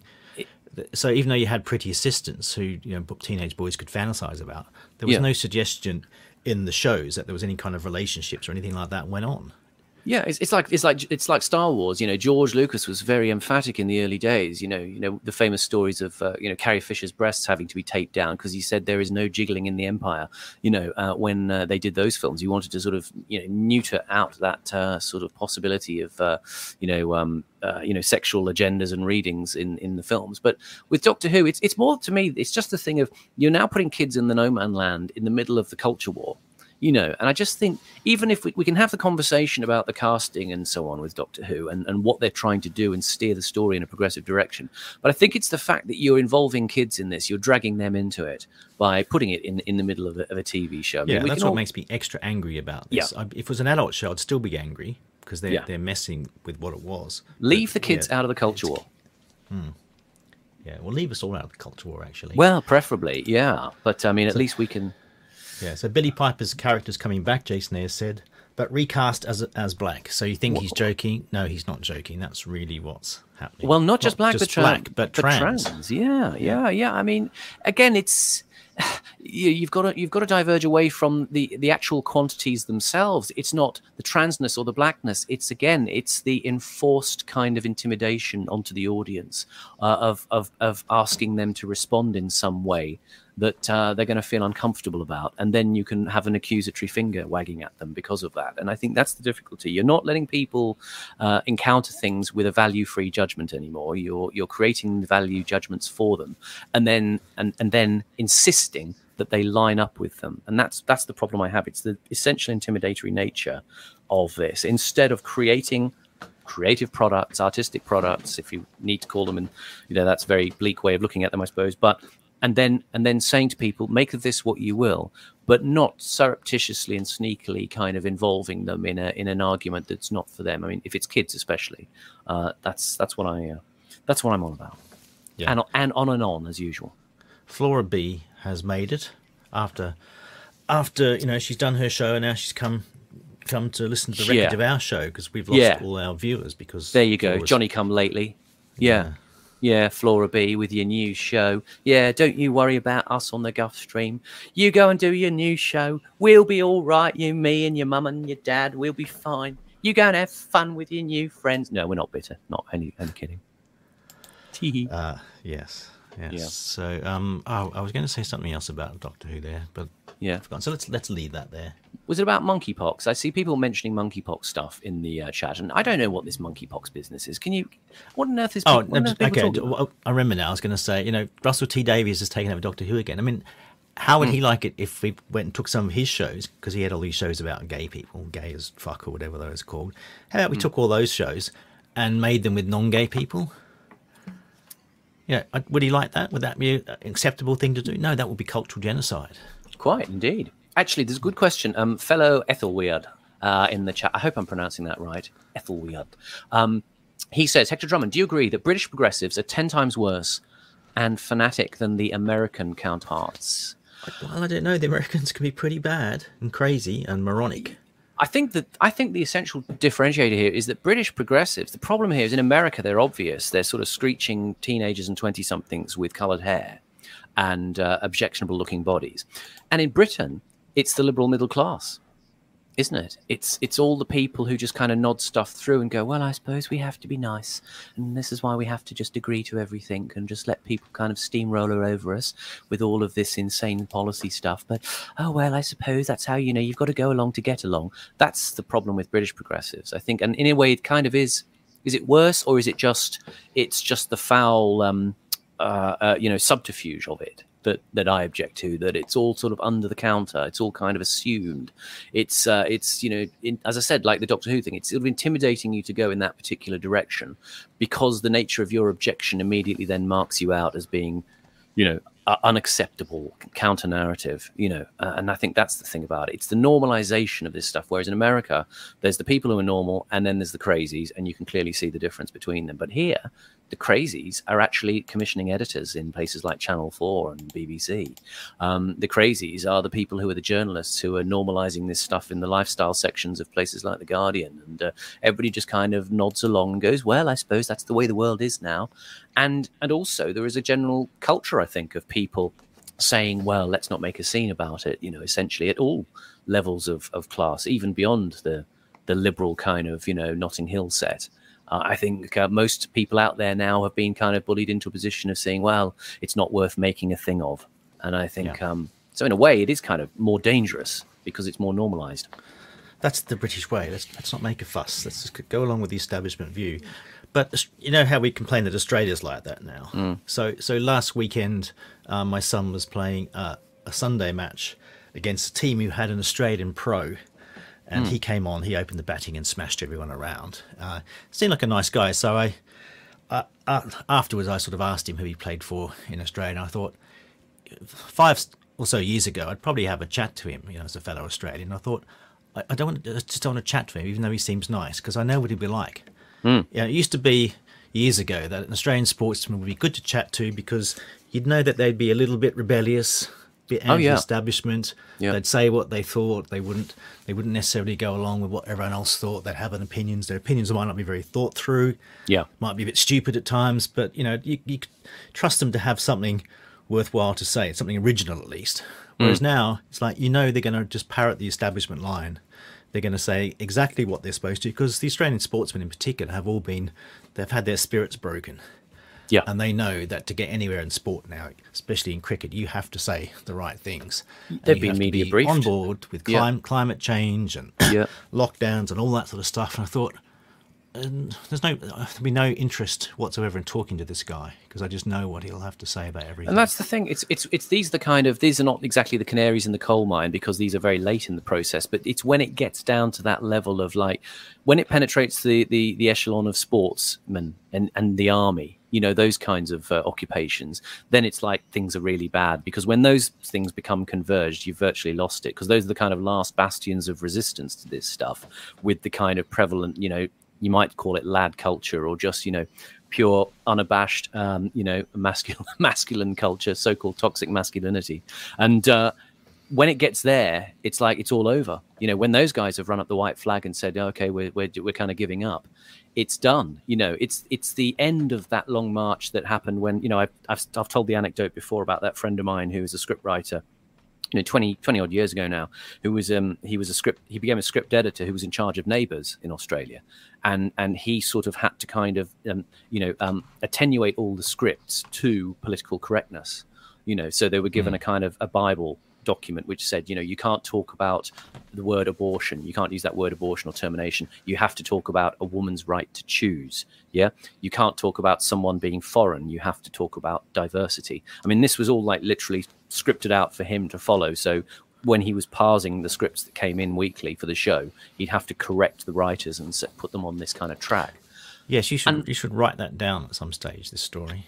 If I could remember most of it, yes, that would be nice. but those were the things that stood out in my mind. He said, you know, essentially, yeah, this is how I, I have to sort of run this show. And the thing was, he didn't object particularly much because he was kind of a university progressive liberal kind of guy himself. And he just kind of thought it was all, you know, normalizing all of the things that everybody thinks they should normalize. Like we've obviously seen with Roe v. Wade recently, people, you know, thinking about the issue of abortion again.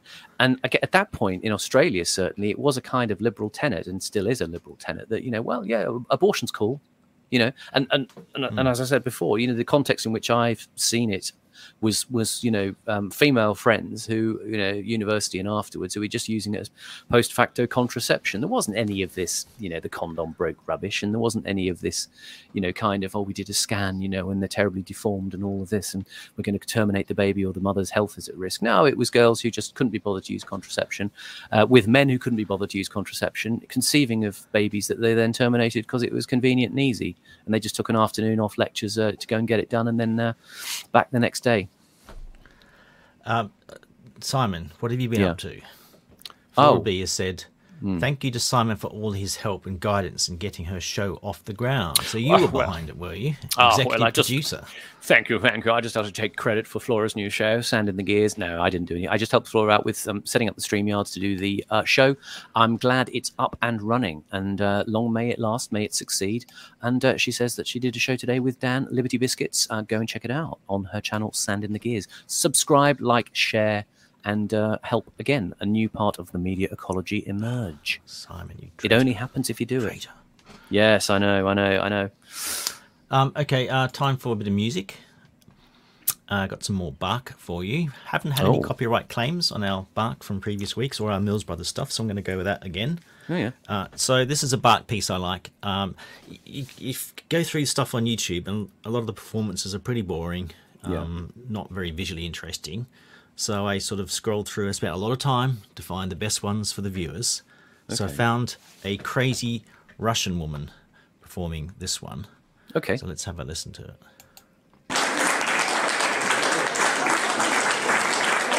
We'll probably get banned for actually having a Russian doing it, won't we? Als kleine Zu- Zugabe wurde das Stück, das ich eben gespart habe für das Szene, damit wir einen schönen Can- can you translate, Abschluss Simon, haben. please? Also ich bin seit äh, vorgestern Well, she's talking German, she's not Russian.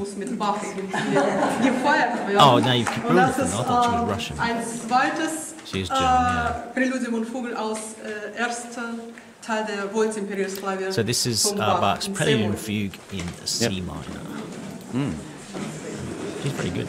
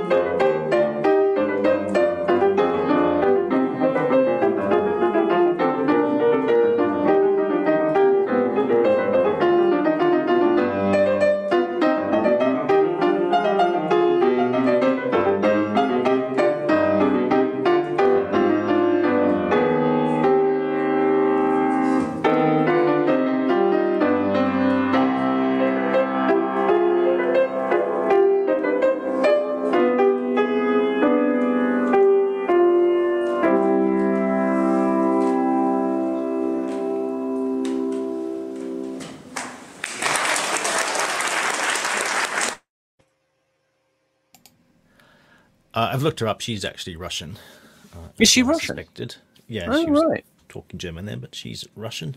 Oh, funny because I thought she had a sort of German face, actually. That sort of, uh, you know, classic sort of high cheekboned uh, German look about her. But uh, okay, if she's yeah, she, Russian, she, I, yeah. she could pass for German. I agree. Yeah, but she's yeah. actually Russian. Yeah, I'd do something with her hair, uh, something different, and also I'd get her to stop craning over the. What is the thing with musicians, like sort of leaning over the piano like that? I mean, do you remember old David Helfgott, the um, the guy that they made uh, the film Shine about, Yeah.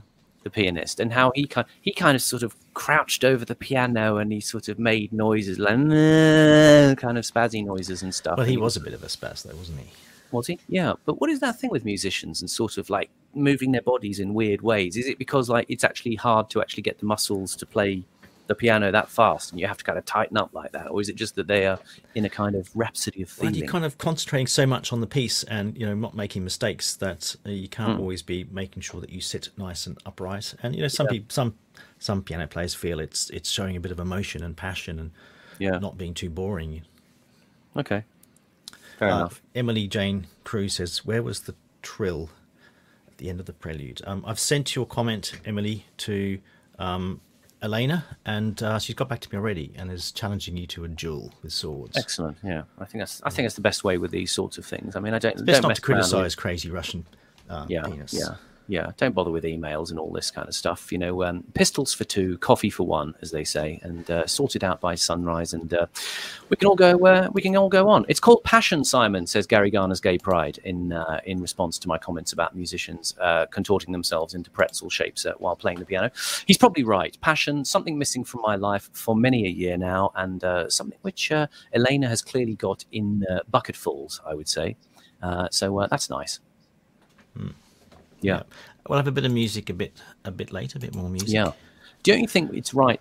We should now be talking about steak at this point in the show. I think Oh, we've all right. kind of. Do you want to talk about steak? Can I can I go take a can I go to the toilet or get a coffee? You or can something you can obviously take doing a break at this moment, but I feel it's very important to raise the issue of how one cooks steak. Now, and as I said earlier on, you know, I mean, mental retardation is widespread. Obviously, you know, they're the people who watch this show, but then there's people like London Raider, and and they do need sort of extra guidance on these important lifestyle issues of uh, how to cook a steak. Now, I uh, uh, may have uh, you know mentioned that steak the other night on the show, which I was on on uh, the uh, Unpopular Opinion show, and uh, Mr. John D from the show has issued a set of guidelines on how to cook steak. He himself was a professional chef, and uh, he's got a series of interesting tweets about this, which I'm going to read out now. Yeah, I saw that. uh, I thought it seemed pretty good.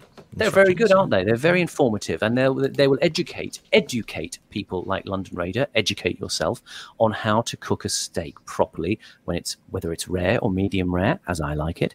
And uh, so here we go with uh, Mr. D's uh, recommendations on steaks. Some very good ones here. First of all, number one. Don't trim them unless the exterior surface is really thick and bark like, which it probably isn't after only 45 days. This is in reference to uh, aged steak, of which uh, AA had a 45 day aged steak. You will find that even if the surface seems a bit hard, it will soften when cooked. Number two, Remove the steaks from the fridge an hour before cooking. This step is non negotiable. Never try to cook a just from the fridge piece of meat. Number three, get a heavy cast iron pan and heat it until it's screamingly hot. Number four, add a bit of clarified butter, or ghee as it's called, if you have it, or peanut oil. The ghee or oil should immediately start to smoke. Use tongs and put the steak in. Cook for one minute. Remove the steak with the tongs. Allow the pan a minute to get really hot again. Then flip over and sear the other side. Number five, repeat step four. That's adding the clarified butter again.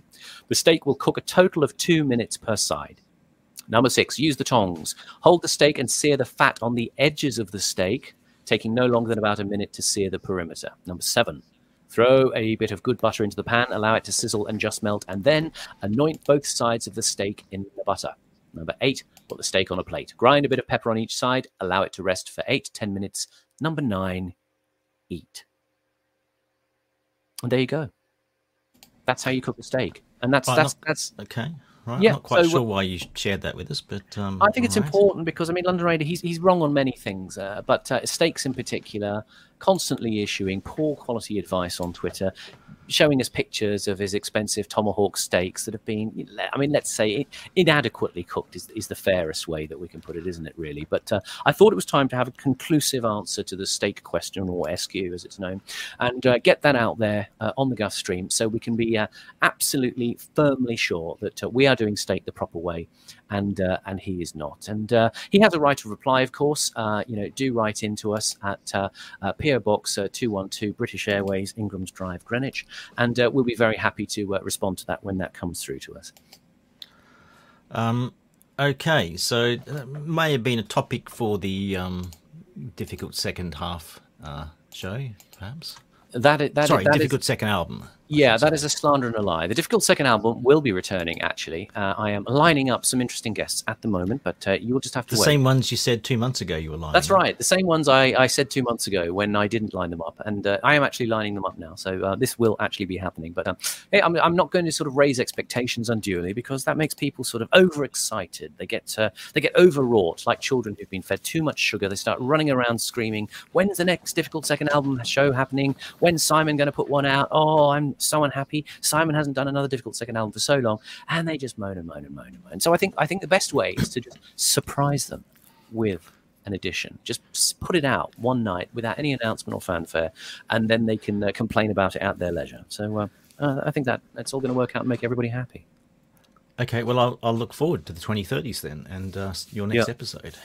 Yeah, yeah. London Raider uh, feebly issuing advice, uh, counter signaling us on uh, how to cook steaks there. But, um, you know, I, I urge you all to uh, ignore him at your leisure. And uh, I see he's, he's, he's still making comments. But there you go. Okay, um, do you think Donald Trump achieved much during his uh, tenure as US president?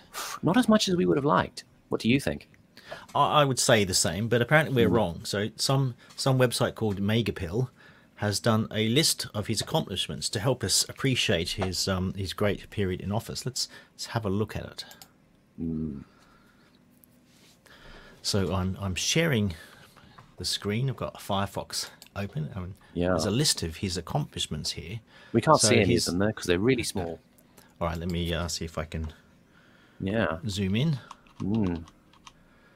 Oh, there we go. Oh, yes. Okay, cool. Right. So his very first one is uh, in the government category. He nominated Judge Amy Coney Barrett to the Supreme Court. Now, I'm not sure that's really a win, though, seeing as Not really. she was one of the people who uh, decided to ignore the possibility of a stolen election. So Yeah. it's not getting off to a good start, is it? It's the sort of um, yeah, it's the sort of action and then the outcome. There's a bit of a disjunction between the two, isn't there? You know, it sounds good at the beginning, ends badly. Go on. Um, Well, we can have a look through. We've got he, he Trump signed the His, Hispanic Prosperity Initiative. What does that actually mean? I, I must I must admit, you know, on, on my list Yeah. on my list of things that I wanted a a based pr- a president to do, I, I'm not sure signing the um, Hispanic Hmm. Prosperity Initiatives was that high on my list of things that I wanted doing. Yeah. He also signed the historic U.S. MCA trade agreement. Uh, signs law giving veterans a smoother path to STEM careers. Well, I'm sure that. Yeah. would be extremely effective. right. um, yeah. Uh, signed a bill restoring funding for historically black colleges and universities. Yeah. He secures cr- critical funding for the border wall, of which very little has been built. So that critical funding is uh, in place, uh, and now it's uh, all not going to happen. Yeah. Critical funding, as in, uh, you know, a little bit of funding which wasn't anywhere near enough and nothing happened. Yeah. I must admit, there was a period when everybody kind of, um, you know, Ann Coulter, the American uh, uh, commentator, commentatoress, who was, uh, you know, continually uh, ret- tweeting every day about, uh, to Trump, you know, about when you're going to build the wall. And of course, nothing happened. And of course, everybody thought she was mad for a while and perhaps being a bit unreasonable. But uh, she was spot on the money, unfortunately, uh, and uh, realized that he was uh, not about to lift a single ditty finger. He was to a bit of uh, a faker on that, wasn't he? yeah, well, But he did sign of- an executive order protecting Medicare. Yeah, Yeah. So yeah, it was good that he, he kept some of Obama's stuff going. Yeah, that's good of him. Yeah, I mean, it was all too late, as usual. You know, he kind of, uh, yeah, was furiously signing executive orders in the last few weeks of his presidency, uh, and then, of course, uh, not actually executing them. Uh, and I'm talking about the executive orders there, by the way. Here's a Uh, big one. Here's a big one though, Simon. Production of hemp to become legal in all 50 states. Well, I'm glad. That takes the sweat off my brow. Uh, I was tossing and turning at all hours of the night, worrying about the production of hemp. But uh, it's good to see that uh, that has been managed adequately uh, with the passage of uh, that piece of um, legislation or whatever it was. Uh, what else has he done? He Well, has. the, the, the, the economic ones. I mean, us- there is good news in the economy uh, column. I, I, I, I freely admit, but that's Yeah. because basically he's not a Democrat. So you know, the Democrats are in power. They destroy the economy. It's almost impossible for the Republicans not to improve things um, when they get into power because things were so bad before. So all that sort of stuff would have happened anyway, pretty much. Just because the Democrats weren't in power, you know, add, added new jobs and so on. Yeah, you'd expect that to happen with any Republican government. I mean, there was the interesting one at the top uh, there about uh, establishing the 1776 Commission uh, to uh, restore patriotic education in schools. Uh, and again, it's, it's all stuff that, well, you know, it's just going to get ignored or rolled back, isn't it? I mean, that's the That's problem. right. None Yeah, it's it's all it's it's admirable sentiments behind it, but in actual practical terms, it achieved nothing.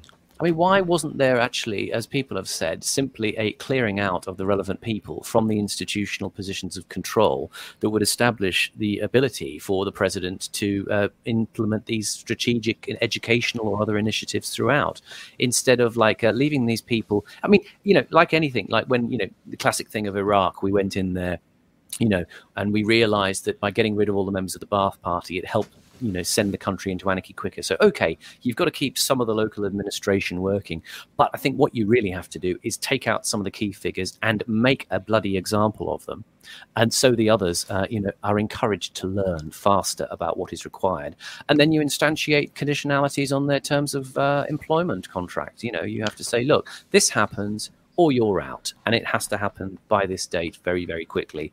And we have to see it rolling out uh, in a way so Yeah, that it can what a waste of time untimed. doing that in Iraq was. We, they they can't even do that in their own country, let alone another country. Well, exactly, exactly. This is the problem, you know. So you've got to keep some of the, you know, the infrastructure for the administration there, but you have got to educate them. You have to correct them and give them incentives to do as they're bloody well told, instead of just passing bills and waving your hand in a dramatic way and then hoping it'll all last when uh, when Joe Biden gets to be president. Well, here's And, one: uh, Trump orders purge of critical race theory from federal agencies. I mean, Uh. that didn't didn't work. Didn't happen. Yeah, you've got to actually. I think you've got to personalize it and identify some of the people who are pushing this stuff, and and effectively, you know, put them in a position where you, as I say, make an example of them and say, you know, this is exactly what is not going to happen, and you sack them. Uh, and you know you have to uh, deal with it from that point of view, and and create the incentives for people to do the right thing.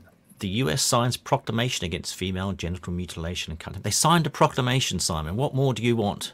Yeah, yeah. They said it's a bad thing, like none of us knew. Who? I mean, yeah, that's uh, that's good of them.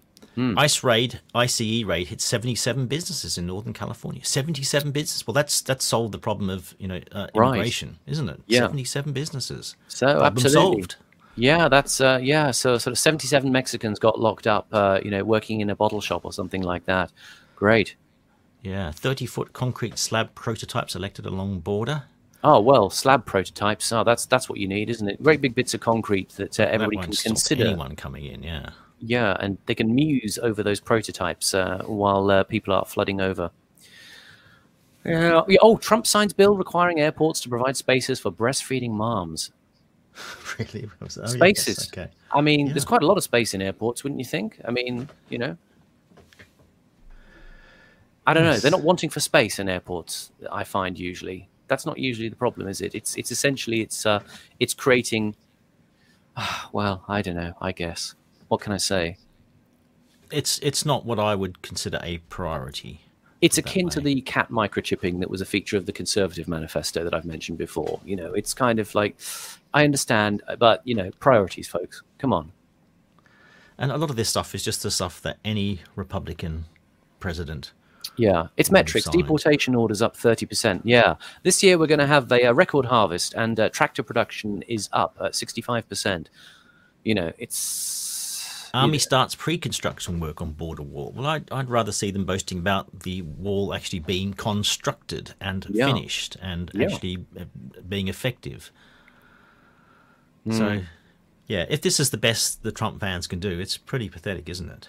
Yeah, absolutely. Yeah, no, I mean, there was uh, he was not the man of the moment. He was not prepared to do the difficult thing, and so, well, you know, we uh, kind of go. I mean, yeah, they can talk about 2024 and bringing him back, but I'm sorry, you know, he's just uh, uh, he's just going to be more of the same again. You know, I think, uh, you know, and I, I do I do tend towards the. You know the, the suspicion that he is there to really contain and uh, you know hold in the. Um, the I think he is there to contain his right. con- classic control opposition. Not not that he's doing that deliberately. Well, he's not going to be opposition. though. He's going to he's going to be the thing. They're going to give license to the populist right to be in power for a bit because they realise that the country's fragmenting. With you know, you know, the, the left have been in power long enough. They can, you know, the powers that be are looking at this and thinking, well, we have to give the other guys a bit of a shot now to calm things down, and make them think they're achieving something. Of course, they Yeah. were, you know, but it, it's That's it's going to hold that in place. Yeah. So, So, it's uh, not like Trump is is in on this. He doesn't realize this. He thinks he's genuine opposition, but he's being used by the, the the real people in power as a kind of safety valve to, like you say, let the right think they're having a few victories. But in actual so. fact, he won't be doing anything very useful at all. He won't be stopping anything much. No, no, no. I think uh, I think um, I think that's the nature of uh, what we're seeing here. I mean, it's very much like you know Elon Musk at the moment. You know, kind of doing this kind of uh, you know little sort of teasy strip teasy act that he's doing on uh, on Twitter. It's sort of one one uh, one day putting out a message that people feel is kind of red meat and they like, and then the next day kind of saying, "But I'm not going to go the whole way here, and I'm going to uh, essentially sort of maintain the uh, the status quo as is."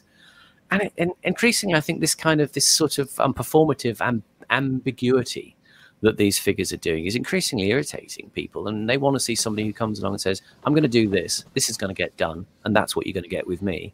Now, whether that's articulated, you know, by a, a you know a populist uh, leader, or whether it's going to be by you know a different kind of politics, which I hope emerges uh, in order to create the general consensus of, of, of populism that is is no longer beholden to uh, these fallible leaders, uh, then that would be another thing. But there has to be a mecha- mechanism for that, and uh, you know we uh, we hope that will come along very soon. Uh, perhaps we're being a bit unfair, though. He did. He slapped tariffs on Canadian lumber imports. So I, I Oh, think the progressive left has basically been defeated just with that one alone. He- And he didn't just put tariffs on the Canadian lumber imports. He slapped the tariffs on. Ab- absolutely, yes. He he thwacked them um, with his tariffs, and uh, the Canadian lumberers uh, are completely gutted by it. And uh, oh, yeah, yeah. Well, so much, so much hope invested, and uh, so Ivanka. Trump creates new World Bank initiative to foster entrepreneurship amongst women. Right? Yeah. Okay. Well, there's there's the woke movement destroyed in, in, in one fell blow. You know. Yeah, there's, there's, yeah. There's the international finance bankers all basically. Absolutely. They're going to Yeah. turn around and give up once they see that. Yeah, the World Bank. Whose interests are they going to have at heart? Not the not the, those of women. Let me assure you. Entrepreneurship, maybe, maybe their own, but uh, yours, not so much. Yeah. Okay, enough of that then. Well, I think so. I think so. Yeah. Okay. Um, what else have we got? We, we we haven't done our weekly hermit crab bit. Oh. Here's the lay. We won't do too much on it today. Here's the latest Oh. one. A a man called Jack Hearn. Um, he officially died from the uh, from blood clots in the brain after taking the AZ uh, hermit crab.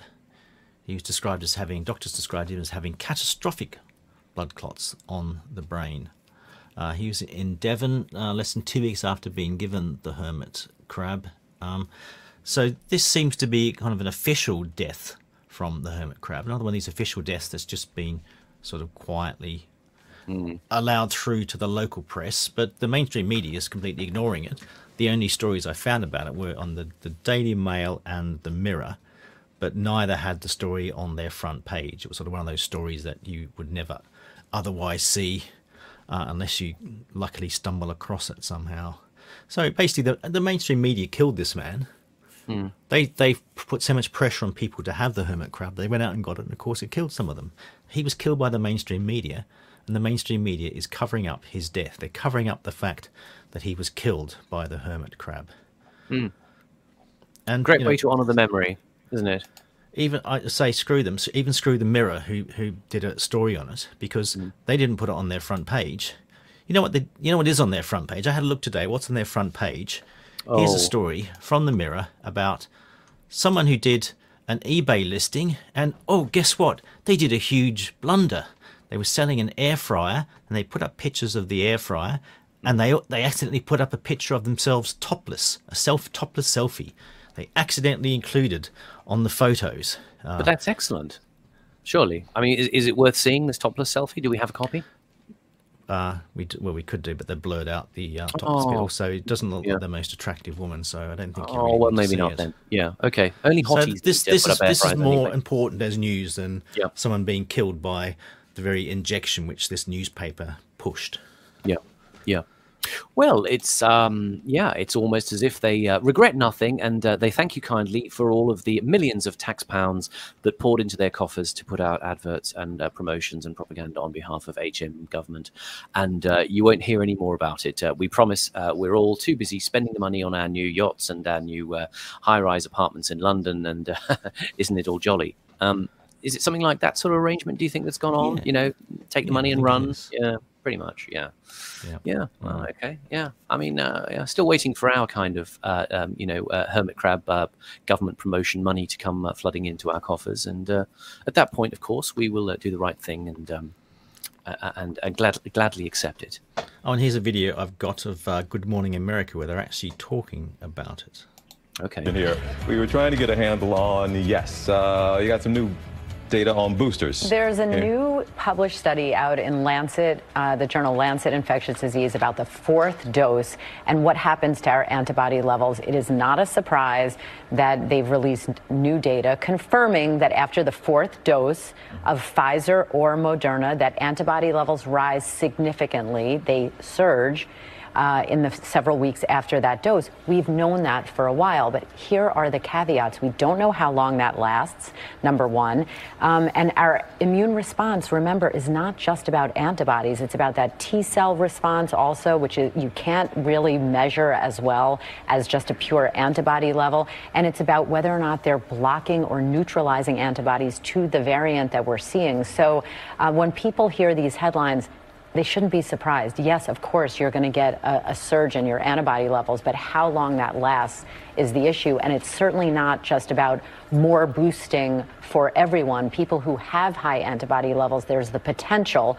I want to underscore the potential. We haven't seen any evidence of this, um, of this immune phenomenon known as tolerance, where if you already have high antibody levels and you get another booster, that your immune system can start to say, well, what what am I needed for, and can kind of start to shut down. Wow. So um, we. If you're in that category of people who the FDA and CDC is recommending to get a booster, 50 and over, 65 and over with a with a chronic medical condition, yes, by all means. But everyone else, don't think that more boosting is the answer. We don't know that that's the case yet. All right. That's very important information. We appreciate it. Thank you very much, You. Dr. Jen. So very important information. Very important. Yeah. So instead of saying, Yeah. well, everything we've said for two years is a complete Yeah. lie, and we Yeah. should thank all the conspiracy, the people we call conspiracy theorists who were right all along, and we were we were wrong. Yeah. Maybe Yeah, we don't need to have endless injections, is what she I think she's saying. Is that uh, a good summary? Yeah, yeah. I mean, she's not talking about the deaths, of course. She's just Mm, no. talking about the the, ineffectiveness of, of, of these boosters. Well, ain't ain't that funny? Yeah. Yeah. It's almost like people are not listening. Hello. Yes. Hmm. So exactly. yes, they they sort of admitting this. They're starting to admit a few things. You know, two and a half years after COVID appeared, or a Yeah. year and a half after the vaccines. Sorry, the Yeah. hermit crabs have appeared. It's it's funny. I think there is definitely, you know, again that word pivoting in the media. The other day, I sort of caught a bit of uh, the feed on YouTube from uh, the Mike Graham show, and I noticed a very interesting thing. They'd switched the comments back on, which they hadn't done for a long time. Uh, which is interesting because I think they had gone through a period a year or two back where they'd obviously decided it was a little bit too risky to have people being allowed to comment on stuff on the, you know, the public stream that was going out on uh, on YouTube and uh, they nixed it. Uh, and it seemed very obvious that they did so. So they didn't get any of these kind of uh, terrible objections that the plebeians might uh, raise uh, in the uh, public conversation.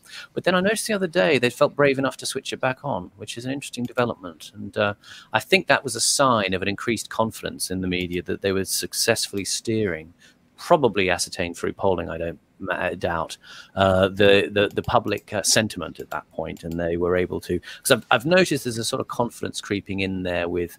They've latched onto certain things. Obviously, people have made criticisms of them on, on certain issues, but now they are continuing, you know, to sort of roll out their their agendas and their narratives with a sense that it doesn't matter what the reaction is because maybe they've passed some kind of opinion threshold, and they've also swept people up into this excitement of you know their new glitz, glitzy TV studio and you know competing with um, you know uh, uh, you know all of the, you know, GB News and all those people and they're getting into it a bit and they no longer think the actual messaging matters so much. So I think there's an interesting weird confidence they've got now, which I think is dangerous. I think potentially I think you have to look at why they would feel that they can do that. They feel they don't have to respond anymore to your concerns, and so they will let the chat section open up, and uh, you begin to see people saying stuff. But either they won't get through because they'll sort of you know um, pre uh, pre-select the uh, you know words that you can't use or expressions or subjects that you can't use, and the kind of comments that will get through will be fairly sort of normy comments.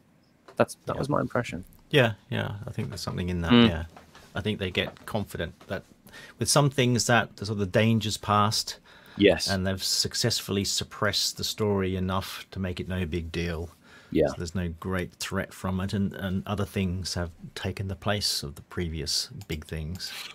Exactly. Yeah, the current thing is moving on a pace, and um, I mean, there was someone, there was some viral video the other day where a, a Royal Mail postie kicked a small dog, and Yes. um, you know, there was that. It was it was one of those stories that you think, well, I, you've done that because it's it's guaranteed clickbait. You know, it's one of those things that you know people are always going to be very very emotional about cruelty to animals or harm to animals in some way. And again, you, you see them slipping these things in now and again to kind of fortify themselves. Where they're falling down on the narrative, they can plug in these kind of emotion led stories that people will have instant, you know, hot button trigger reactions to. And, and and that way they can kind of get something back and they can sort of fulminate about how awful this was and this was this was not just this was a couple of days they ran this story i noticed it wasn't just like a one-off god that's awful kind of thing uh, it was a couple of days they sort of dragged out the sentiment about it because one of the things they do is they start picking out or picking on the people who um, react against the story or, or comment on the story or even just criticize the circumstances of the story. You know and it's like well you know it's, it's this thing of yeah well you're obviously in favor of animal cruelty if you question any of the circumstances around this which is kind of nonsense. But it's it's it's not letting people have any objection by making the the temperature of the story so hot that people can't can't uh, be allowed to um, have any kind of position on it. Yes, and that story, first of all, it looked like straightforward animal cruelty. You thought, oh, how terrible. Yeah. But then you realised, hang on, that dog has bitten that guy on the foot or the ankle or Yeah, there something. was- and there was I would have done aspect. exactly the same as him in that situation. Hmm, hmm. Well, absolutely. I mean, you think there's, you know, without um, going into the details of it, there was that obvious thing about it, and you thought, well, yeah, you know, the little fucker's just bit him, and you think, well, you might react, you might react slightly badly instead of standing there with a kind of stoic look on your face and go, oh, oh the dog has bitten me. Um, you know, uh, but whatever happened, it's not exactly clear from the, the footage I saw, but nonetheless, it's that point of you take the uh, the emotion led piece and you use that to then fortify all your other narratives that you know getting people on side. Well you agree with me on that story don't you? So you you can tend to agree with me on all this other stuff. And you kind of you massage your narratives accordingly by adding this kind of filler uh, into uh, into the process. Just just another one of the wicked ways the media works and uh, let's uh, be be conscious of it. So really, we should be listening, I think, to the really wise people in society, which are U.S. military generals, retired U- U.S. military generals, like Barry McCaffrey, for example. oh don't know him. What's he got to say for himself This is a tweet of his where he said Russian aircraft getting nailed by Ukraine missile defense. Russians are losing large numbers of attack aircraft. UKR air defense becoming formidable. it certainly does look an impressive video, doesn't it? My God, look at what they're doing. yeah Almost so looks like a video game. That video, doesn't it? It does. It does almost remind me of a video game. I have to say. You see the aircraft streaking across the sky. You see missiles being fired. You see the kind of little star fireworks being fired out by the planes. That's called chaff. That's uh, basically aluminium powder that's fired into the air. It ignites and it distracts the heat sinking sensors of the missile. Um, and that's the way that's meant to work. So it kind of looks authentic. They've done a little bit of detail in there um, to make it look like it's real. And of course, it's real, isn't it, Hector? No, it's not real. It is from a video game. It is from a video game. What a surprise. So this I mean, retired big general uh, thought that a video game was real footage. Right. So these are the sorts of idiots who run the military. I mean, he's retired, okay, so he's not running the military now, but he's still very influential apparently, and Uh-huh. and um, you can actually hire him if you want. Yeah. So I'm going to show you that you can hire him. We're going to go and look at his uh, a web page where you can Oh. pay for him. Perhaps we could club together and try and raise the money to to bring him over to do a speaking engagement. Hmm. So let's just find it. Here we go. Barry McCaffrey, a renowned leader whose advice is sought by America's top policymakers. General Barry McCaffrey, USA retired, provides an unflinching assessment on the leadership challenges that face complex organizations and what businesses need to know about our national security future. I'll just uh, increase the size of that a bit so you can read the text. So you can see there, Barry McCaffrey speaking fee under $25,000. Oh, so okay. I think we could probably afford him if we all sort of got Well, together and, and Two quid is under twenty five thousand dollars, isn't it? So, um, I mean, theoretically, that's uh, that's entirely possible. Well, yeah. perhaps we'll make an offer. Perhaps we'll say, um, Yeah. we're not a big corporate business or anything, so we'll Yeah. offer you, say, Yeah. seven hundred and fifty bucks. Yeah. Oh, wow, that's generous. Okay. Yeah. So, uh, so I'll fill I'll fill this in later once we've uh, worked out we can afford him. yeah, we can And report we can talk to him week. about you know how how is it that a retire uh, you know a supposedly major general Yeah. a video game footage for reality. Yeah, absolutely. Or we could just do like a playthrough of uh, Halo or Fortnite or something online and uh, and see how Barry does because uh, clearly he's an expert on video games and uh, We could say which which war is this from? Which real war is this from, Barry? Yeah. because you're the expert. Yes, indeed. Well, he, he's renowned, though. I mean, I've heard of him in his renown. No, not really. I've not heard of him at all, but he apparently is renowned.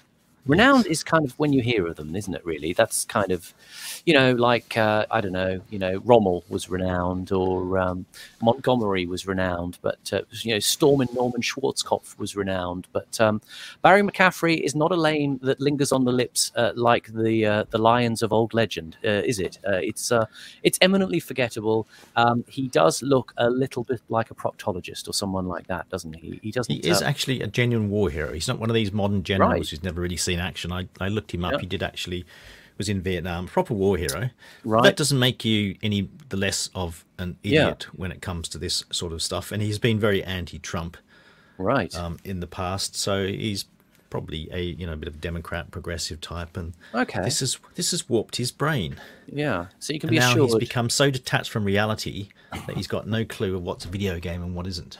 Yes, yes. I'm sure he's incredibly impartial, as you say, and uh, and, and and a value uh, for money kind of speaker. A snip at uh, under twenty five thousand dollars. If you've got one uh, big wad of money handy, please do send it with to uh, Barry with our love. And, And, uh, uh, speaking of old fools, I thought You I'd can buy a new put up- Nintendo. Yeah, Put up Sorry. a video of another old fool. See if you can guess who this is. It's pretty Yeah. obvious. Grandmother me? used to laugh because one time she said to the Russian ambassador, Perhaps someday you will have a parliament in Russia. And he said, God forbid, my dear Lady Russell. Except for the first word, the Russian ambassador at the present day might give the same answer. But uh, that was the assumption. It was all going to be orderly, all quite nice. The uh, atmosphere, apart from politics, it was one of Puritan piety, very great piety, very great austerity.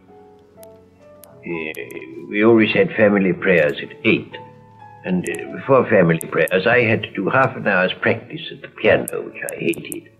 Uh, Although there were eight servants in the house, the food was always of the utmost simplicity.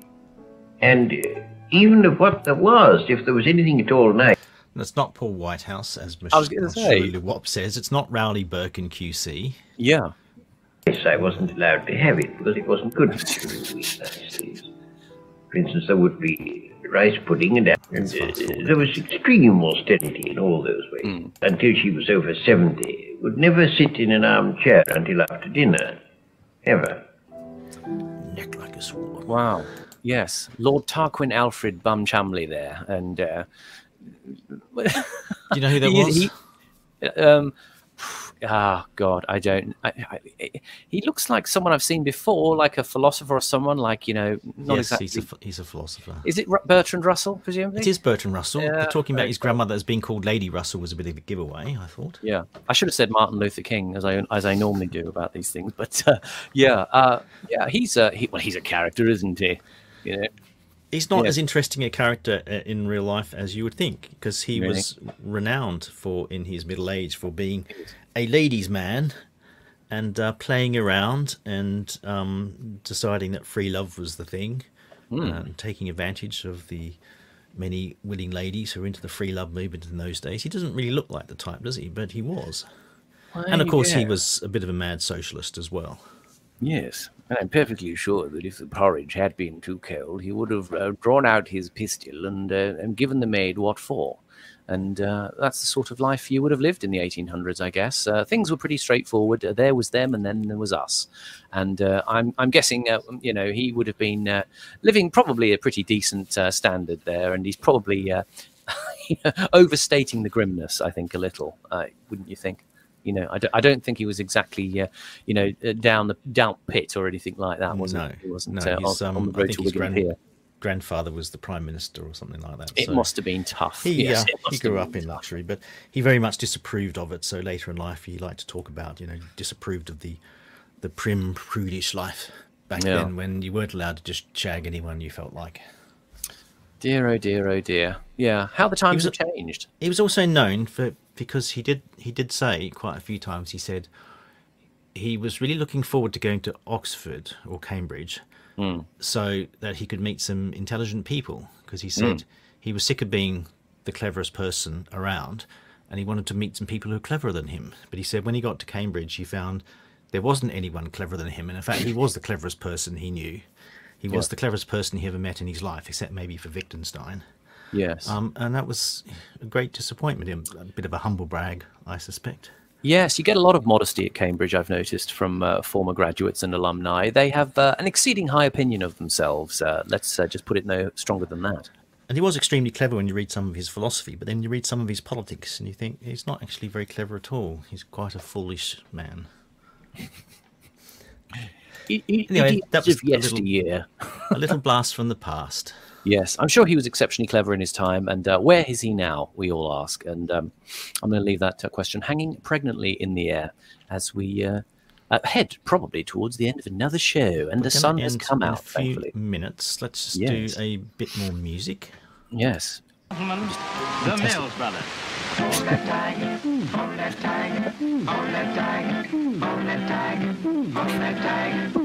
that tiger? Where's that tiger? Where's that tiger? Where's that tiger? Is that tiger? Where's that tiger? Where's that tiger. Where's that tiger? Here's that tiger.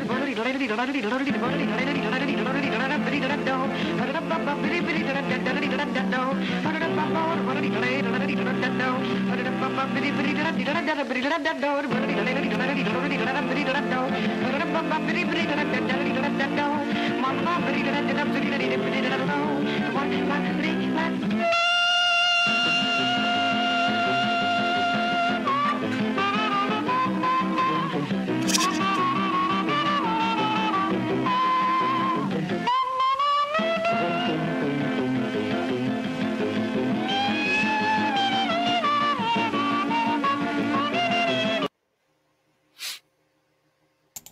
Right, let's just finish finish it there. Cause You see, I like up in a that. That's how music should be done. Yeah, Everybody excellent stuff. crisply suited, uh, standing stiffly to attention, making uh, ridiculous noises with their mouth. Yeah, and we'll finish with a nice a nice video. Well, it's kind of semi nice. Yeah. An amusing little video.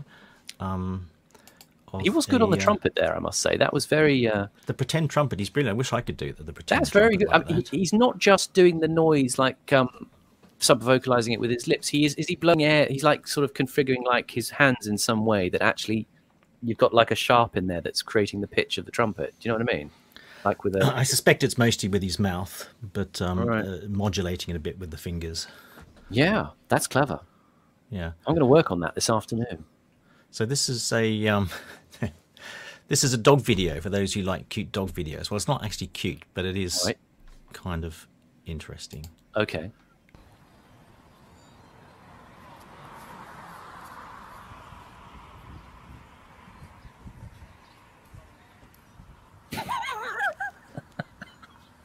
This video is titled "Dog Security" because everywhere you go, there's the Yeah. The eyes follow you around the room. yeah. There you go. uh, That's the last bit for the show. It takes simple things to amuse us these days. Uh, have you got anything exciting coming up that you would like to mention? Please shill now. No, I don't. Did oh, how was um Third Wednesday on Wednesday? I didn't go to Third Wednesday. It is Oh, a right. great source of uh, regret on my part, but Third Wednesday is a great thing, and you can check it out at uh, libertariandrinks.com all around the country. Set up your own and let us know on Twitter. Either me, Dick Delingpole, or the others will viralize it as much as we can and uh, get people coming along to your local. So if you want to set one up, get on the case, pick a nice pub, and uh, we will publicise for you as best we can. Third Wednesday in Glastonbury was excellent, says London Raider. Uh, obviously, no steak was cooked, so uh, you know uh, they had a nice time there without being poisoned by any uh, poorly cooked meat uh, products that uh, London Raider might have had. But uh, it's good to know that the, the drinks were uh, on form. Uh, Third Wednesday in Worcester was great, says Jason Ayres. Yes, and it's moved a new to venue. a new venue, hasn't it? The Chestnut Tree, he says. Wherever that be, find out the Chestnut Tree and get along to Third Wednesday. London is also very good. The one in uh, Hertfordshire is excellent too. Uh, there's several actually down there, but uh, you can all find them on the map at libertariandrinks.com. And uh, we will probably turn up at one of those very, very soon as the weather is now improving. And uh, all sorts of other things will be coming up. I noticed Delingstock, though, is going to be postponed for the time being. Um, James Delingpole had considered doing it possibly in Wales, uh, but uh, that seems to have fallen through, and the uh, the venue is not available. So he's perhaps looking at next year. We hope other IRL events go on. Yuri um, Bezmenov had a very even- successful one. We might even do one ourselves. I'm Yeah. looking at organising a gig. I've got to get a gig organised first, and then we might think about doing a um, a sort of weekend type Yeah. thing. Yeah, consider well whether you might journey to come and uh, see us somewhere if we uh, set something up. Yeah. Okay, we better go for now though. So we'll see you next week on Friday, one o'clock next week. There's no more Bye-bye. left to say. Adios.